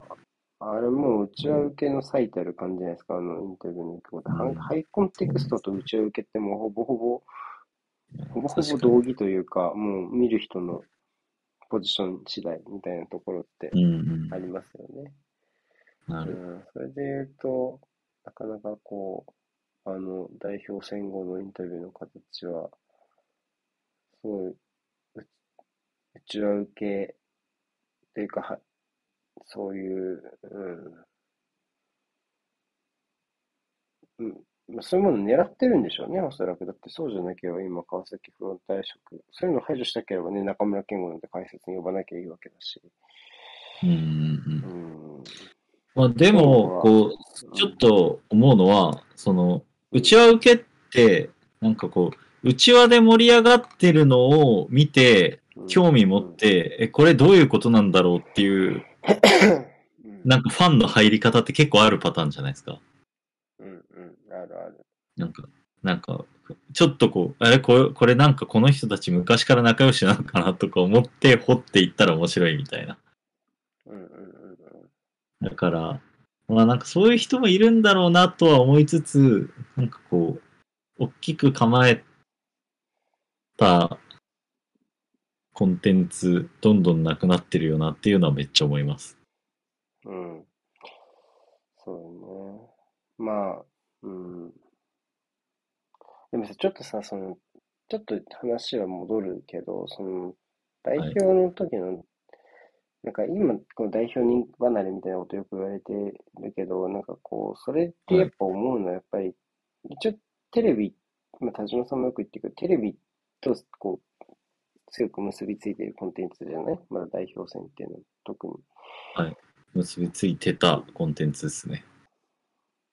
まあまあ、そうですね。そうそうね。でもやっぱそれ、まあ、リあとリアルタイム性が高いコンテンツだと思うんだそれは間違いないですね。うんはい。そのコンテンツにおいて、あの代表戦のタイムラインってマジで新規の受け皿がないと思うわけ。雰囲気いいうか。本当やばいやばい。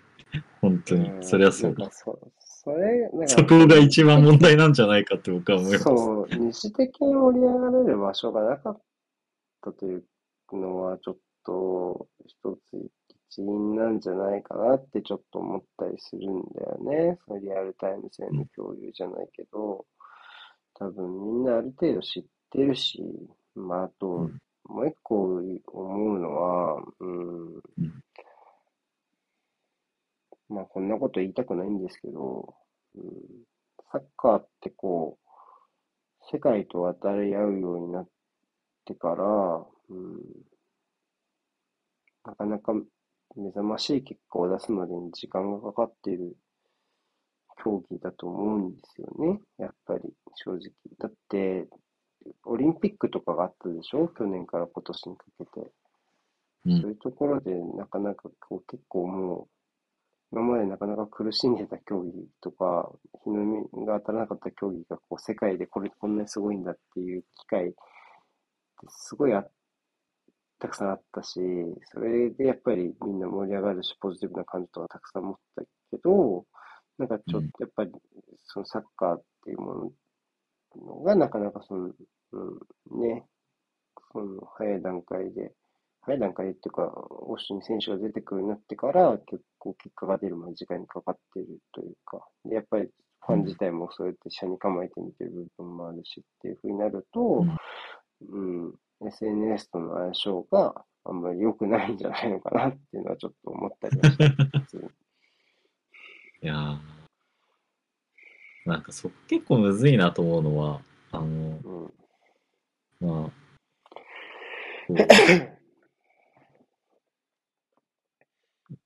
え やっぱ基準違うじゃないですか、他の競技と。結果出すのに必要になるお金と、結果出すように必要な、こう、そうそう。そう。資源が。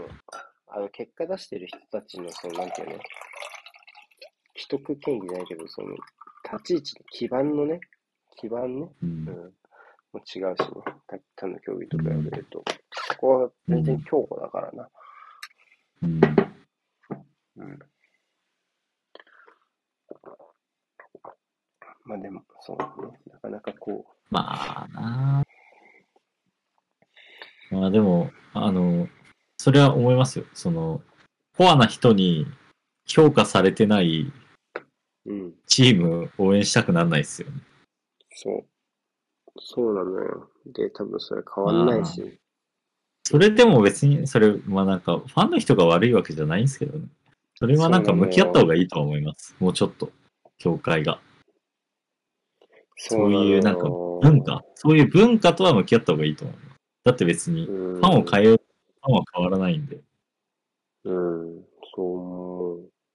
いや、難しいですよね。だって、じゃあ批判するなよも違うじゃん？当然。違う違う違う。それは絶対違う。もうそれは絶対違うし、ううんん、それは逆の、逆のバイアスだと思うね。さっきの話のところの。うん、だから、それもちょっとおかしな話だと思うけど、でも、それもそうじゃん。その新規ファンからして、その場に飛び込んでいきたくなるような雰囲気かどうかって言ったら、多分違う。いや、じゃない、じゃないのはもう間違いない。それはもう絶対間違いない。絶対僕が今の今、サッカー見始めて、なんかちょっと調べてみようって思った時のこと考えるとゾッとする。ゾッとするでしょ？うん、ゾ俺もゾッッとする、ゾッとする。だってなんかちょっと好きだなとか思った選手とかがめちゃめちゃだって叩かれてるわけでしょ。うん。いやいやいや。あれ、なんか、会長ボロクソに言われてるけど、何、ボクシング協会みたいなぐらいの 感じだもんな。うん。まあね。うん、だから、もうちょっとさすがにあの、だあらゆる挨拶で DAZN を避けていく姿勢についてはなんかもう、逆になんかちょっと大丈夫かなを通り越して面白くなってきてるぐらいまで来てますけうん。うん。うん。その、あれだよね。確実に、なん。ていうのかな。確実に火種があるからね、そこに。で、それ、それはそうだよってなるからね。なる。うん。うん。だってこのいやど、この前あの会見見ました？ワールドカップ出場決定会見。見てない、見てない。見てないなんか、あれでしょ？ DAZN だけ言わなかったみたいなやつじゃなくて、攻撃君が言ってた。その、 DAZN だけ言わなかった、まあ DAZN だけ言わなかったが結果、あの、 DAZN だけ言わなかったのが事実なんですけど、うん。その、ちょっと待ってくださいね。うんちょっと読み上げますね、じゃあ。多くのメディアを通して応援してくださった国民の皆さん、ラジオを聞いてハラハラしてくださった方々、インターネットのテキストを見てドキドキしてくださった方々、シドニーまで駆けつけてきたサポーターの皆様、心の中も含めて応援してくださったサポーターの皆様に感謝申し上げますって言ってるんですよ。うん。これ、なんか DAZN ないのめっちゃ不自然じゃないですか。ここに。うんここまで言うと。多くのメディアに含まれてるのかな？そういう。多くのメディアに含まれてると思います、多分。でも、ラジオはやっぱ、日本放送はやっぱこう、実、ちゃんとうん言って、だって、僕なんかイン、インターネットのテキストってめっちゃ久々に聞いたんですけど、そんな追い方してるやついんの？わかんない。でも、あの、ちなみにでも、激坂のテキスト速報やってるんですけど、うん。結構マジでリアルにシャレにならないぐらい見られてました。ああ、だから、オーストラリア戦は、いそうるんだ。結構ね。もう回線落ちんじゃねっていうぐらい見られてました。ああ、いるんだ。あ、じゃあ、合ってるじゃん。か感謝の仕方。合ってる合ってる。合ってる。だからめっちゃ実感としては正しいんですよ。だってダゾーうンん。110%、今までの歴代比110%だったらしいじゃないですか。うん。だからオーストラリア戦っていうのと、その今までの最高がベトナム戦の9時キックオフのベトナム戦だったみたいなんで、うんうんうんうん。9時キックのベトナム戦引いて、出場決定オーストラリア110%だとそんなに多くないじゃないですか。うんうんうんうん。まあなんか、結構時間の影響の方がでかそうというか。確かにね。だから結構多ちょっと厳しかったも分、んね。オーストラリア戦も若干。まあ時間も。ね。そうう。んでも、まあ、そういう意味ではだから結構 DAZN が苦しんでるのは、苦しんでるっていうか、多分その、投資の割に視聴数が増えてないっていうのは事実として多分あるみたいで。うん。だから、もっといけ多分その、行きたかったのは事実なんじゃないですかね。そうね。うん。だから、なんか一般感覚自体は多分、この発言で結構近しい方にはあるとは思うんですけど、うん。まあでも、なんか印象悪いっすよね、間違いなく。いやー、はって思うよな。 DAZN 見てる人もムカつきますしね、まず。うん。だって DAZN 見ン。でうん人はお礼されてないじゃないですか、ここで。そうだよ。だってインターネットでテキスト、ゲキサカを追ってる人の方がお礼さお礼されてる。そうでも、お金払って DAZN 見てる人はなんかファンじゃないみたいな扱いされてるわけじゃないですか。そう。その他大勢扱い。そうそう、だから、その、ね。まあなんかちょちょっと引っかかるなと思いますよ、僕も。ちょっとっていうか引っかかりましたよ、めちゃめちゃ。だから。そう。だからう、んまあなんか叩かれてたとしても、なんか、うん。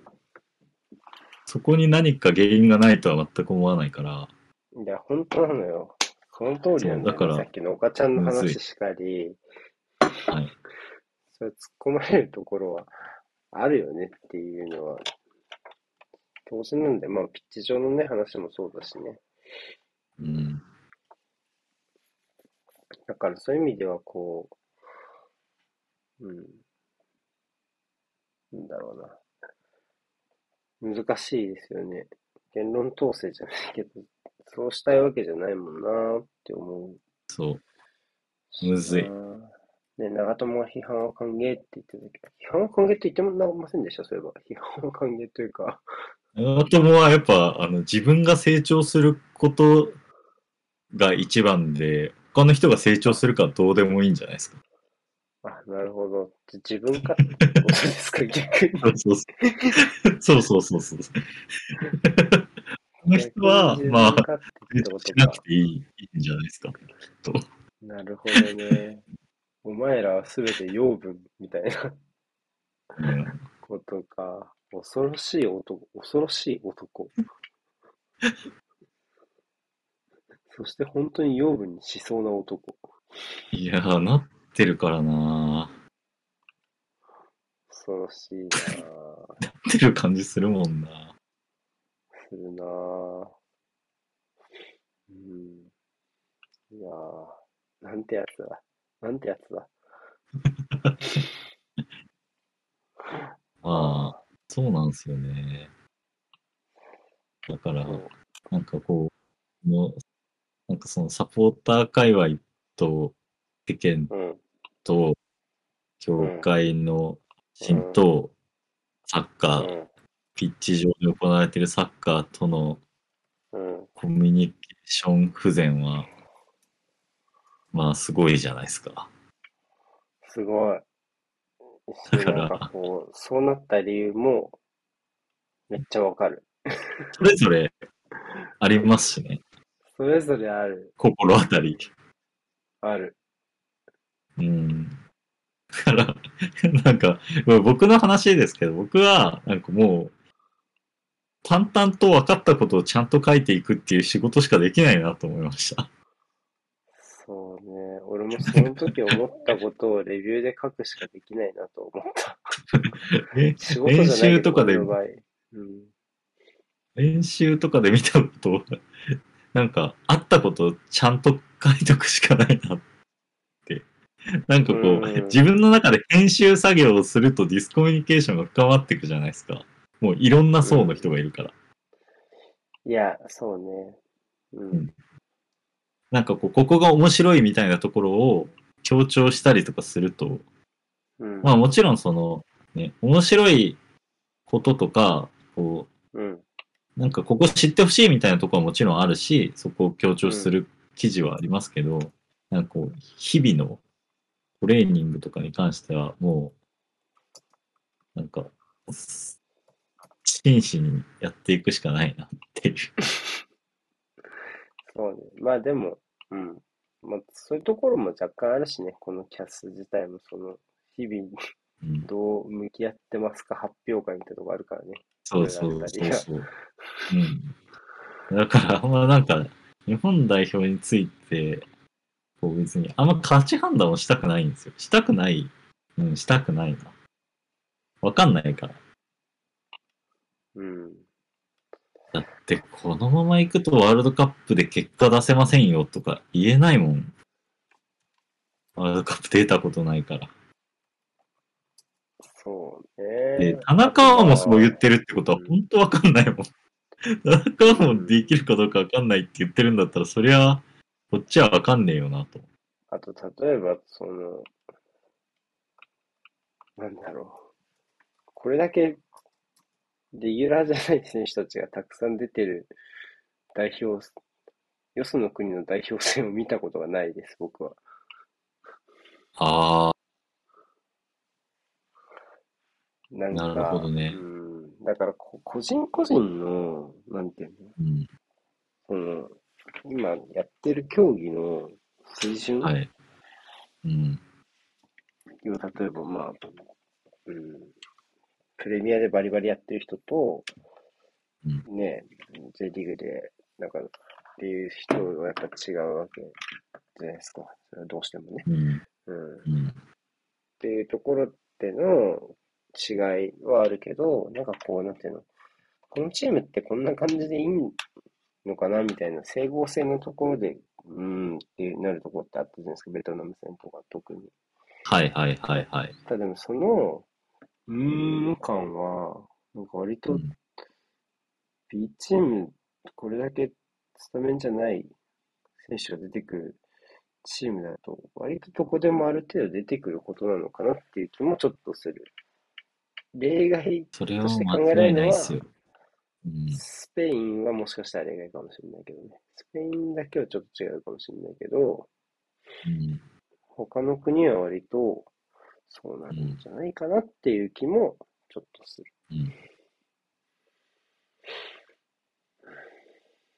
まあ、本当選手層も難しいし、その選んでる選手のキャラも違うから、なんか単純に比較できないところをさらにこう難しくしてるとは思うんですけど、うん。まあ、なんかこう、日本、今のその、まあ、森保ジャパンアジア予選の最中だったっていうのもあって、実力上から23っていうわけじゃないじゃないですか。そうね。う。ん現状のリーグ戦で実力上から23みたいなうん。才能集まってこいだけじゃないじゃないですか。うん。なんかこう、噛み合わせとか、やっぱこう、最低限の強度とか、なんかこう、求める能力にはやっぱ傾斜があるじゃないですか。ありますね。うん。J リーグの結果とかだけじゃなくて。なんかまあ、その、まあ、伊東純也と同時に中川呼んで、ウイングウイングでやりますかみたいな感じにはならないじゃないですか、現状だと。ならないね。うん、だから、それをやってる国もあるじゃないですか。うん。スペインとか結構それに近いのかなっていうか、スペインなんかそんなに選手のタイプ数が多くないからなのかもしれないですけど。うんそうね。それはあるよね。これは俺は最終手段じゃないですか、やっぱ。どこまで行っても。そう。だダニオルもちょっとおもろかったけどね。そういう意味では。あー、確かにね。うん。おもろかった。ハイブリッド。ハイブリッドケース。彼は良いね。うんそういう、まあだから、あれぐらいまでいかないとダメなんですかね。あれもまあ、一種の田中碧森田みたいな感じだけどね。あれも一種の。まあそうね。その、逆の意味ですけどね、日本とは。なんかこの、イタリア、イタリア対スペインのダニオルモと、なんか、アジア、アジア予選における日本の振る舞いと、並列して話して共感性ってなんか俺は誰に向かって話してんだろうね、今って思ってた。確かに。確かに。これがうちは受けたわ。ユーロを、ユーロを見てる、ユーロ全試合見てる二人確かに。によって生み出されている ハイコンテクストな日常に向けた物語。これが日本をダメーねってさ、わかりますか？スペイン、スペイン対イタリア面白すぎて僕なんかいろんなところで具体例出してるんですけど、分かってくれた人全然ここでしかないですからね。うーん、ないんだよ。なんだっけ、なんかあの、トロイ、トロイの話とかなんか他でしま、した記憶ありますけど、全然伝わってなかったですもんね。伝わんないでしょ。トロイの話もう一回してみてください、ここで。いやいやいや。何の話でしたんだっけ？トロイの話だとちょっと覚えてないよ、俺。え、あトの、トロイ、トロイ入れた後に追いつかれて、あの、ニッチもサッチも行かなくなった話。スペイン対イタリア戦で。あの、サイドバックにトロイ入れたんでしたっけ？あの試合。確か。うんうんうんうんうんうん。で、延長戦マジで何も、こう、クリエイティビティを発揮できなくなったイタリアみたいな。どこで話、どこで話すの、それ。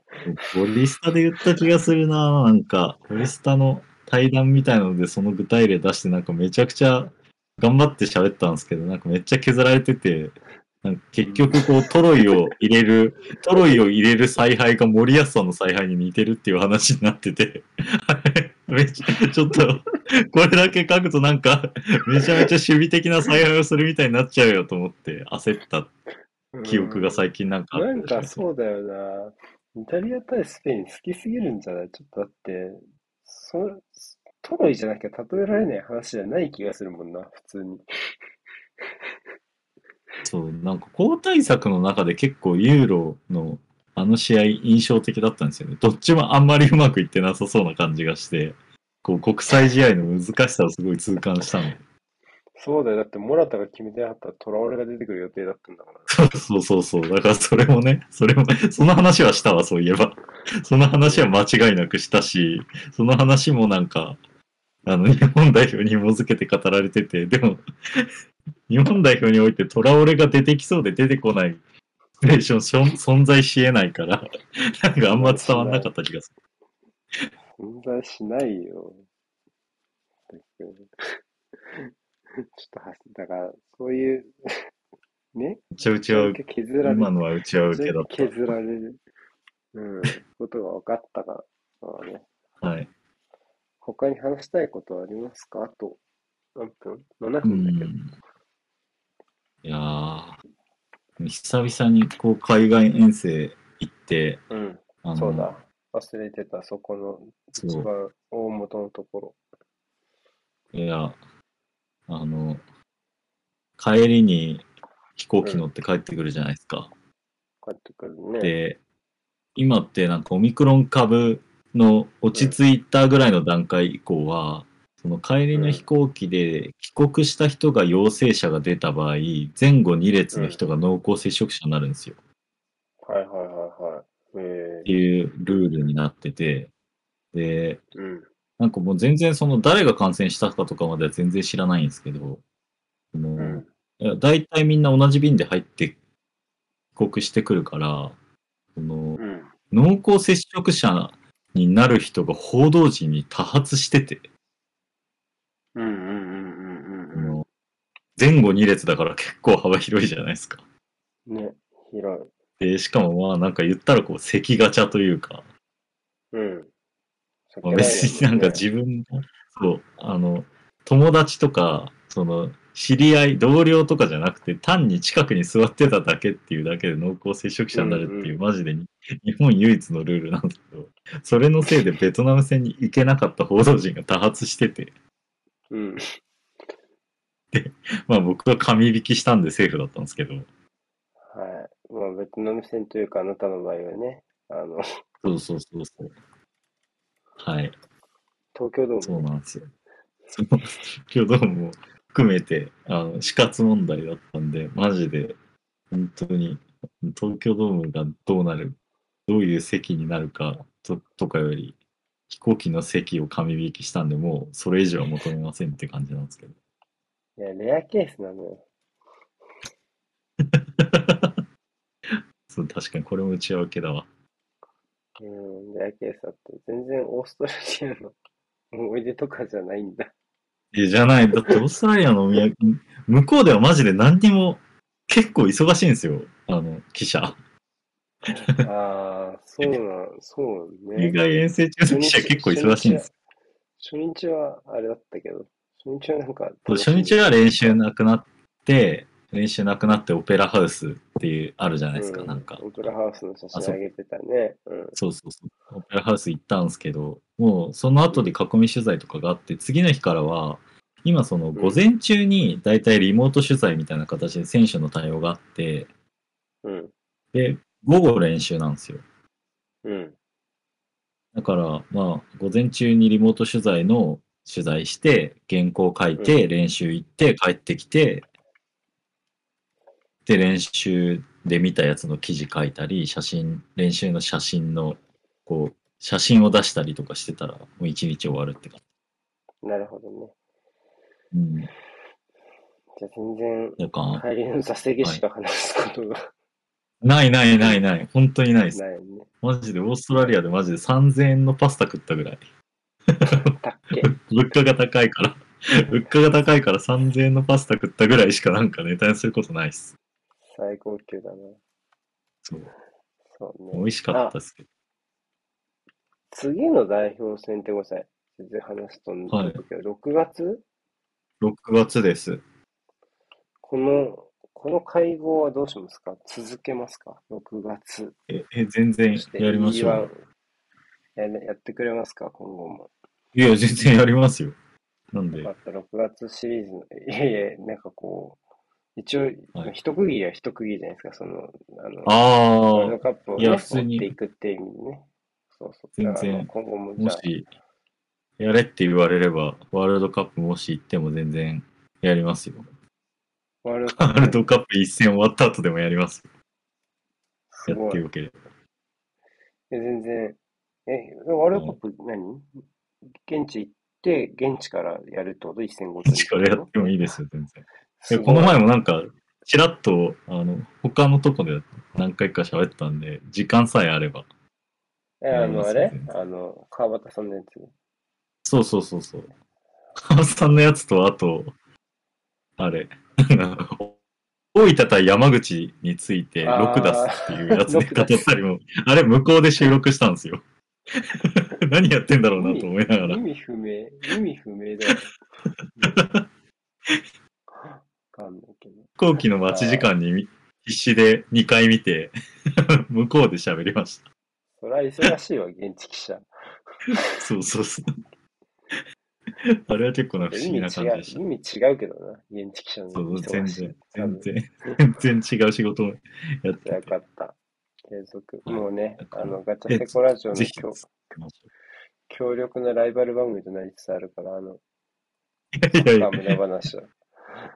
完全に時間ずれてるじゃないですか。そうかぶってない。そして、かぶってないし、確かに。はい。あれもね、多分楽しみにしてる多いんで、続けてね。いや、僕も楽しくやってていきます。はい。いや、代表は行きましょうよ。ちょっと次拡大マッチウィークなんで。あの、4試合。分4試合。はい。だから、まあメンバー選考のとこから本当、練習も含めてね、練習、うん。日本でずっとやるってことは移動がないんで、練習もしっかりできるし。それこそ、この、げうん、現場の取材の声と、こう、外から見た視線を合わせる、はい。のがやりやすいよ、きっと親善試合の方がちょっとね、意味がありそう。だと思いますね。オーストラリア、オーストラこんなに長い時間日本代表と喋って、オーストラリア戦の内容にほぼほぼ触れてない。ないよ、多分。確かに。うんはい。楽しかったです、今回もね。楽しかったです。ありがとうこれで良かったのかわかんないですけど、ありがとうございました。深夜2時まで16人の方、はいありがとごいうやざいまー、しすいません。あた。りがとうございました。なりましてね。はい。はいじゃあ、おやすみなさいお。やすみなさい。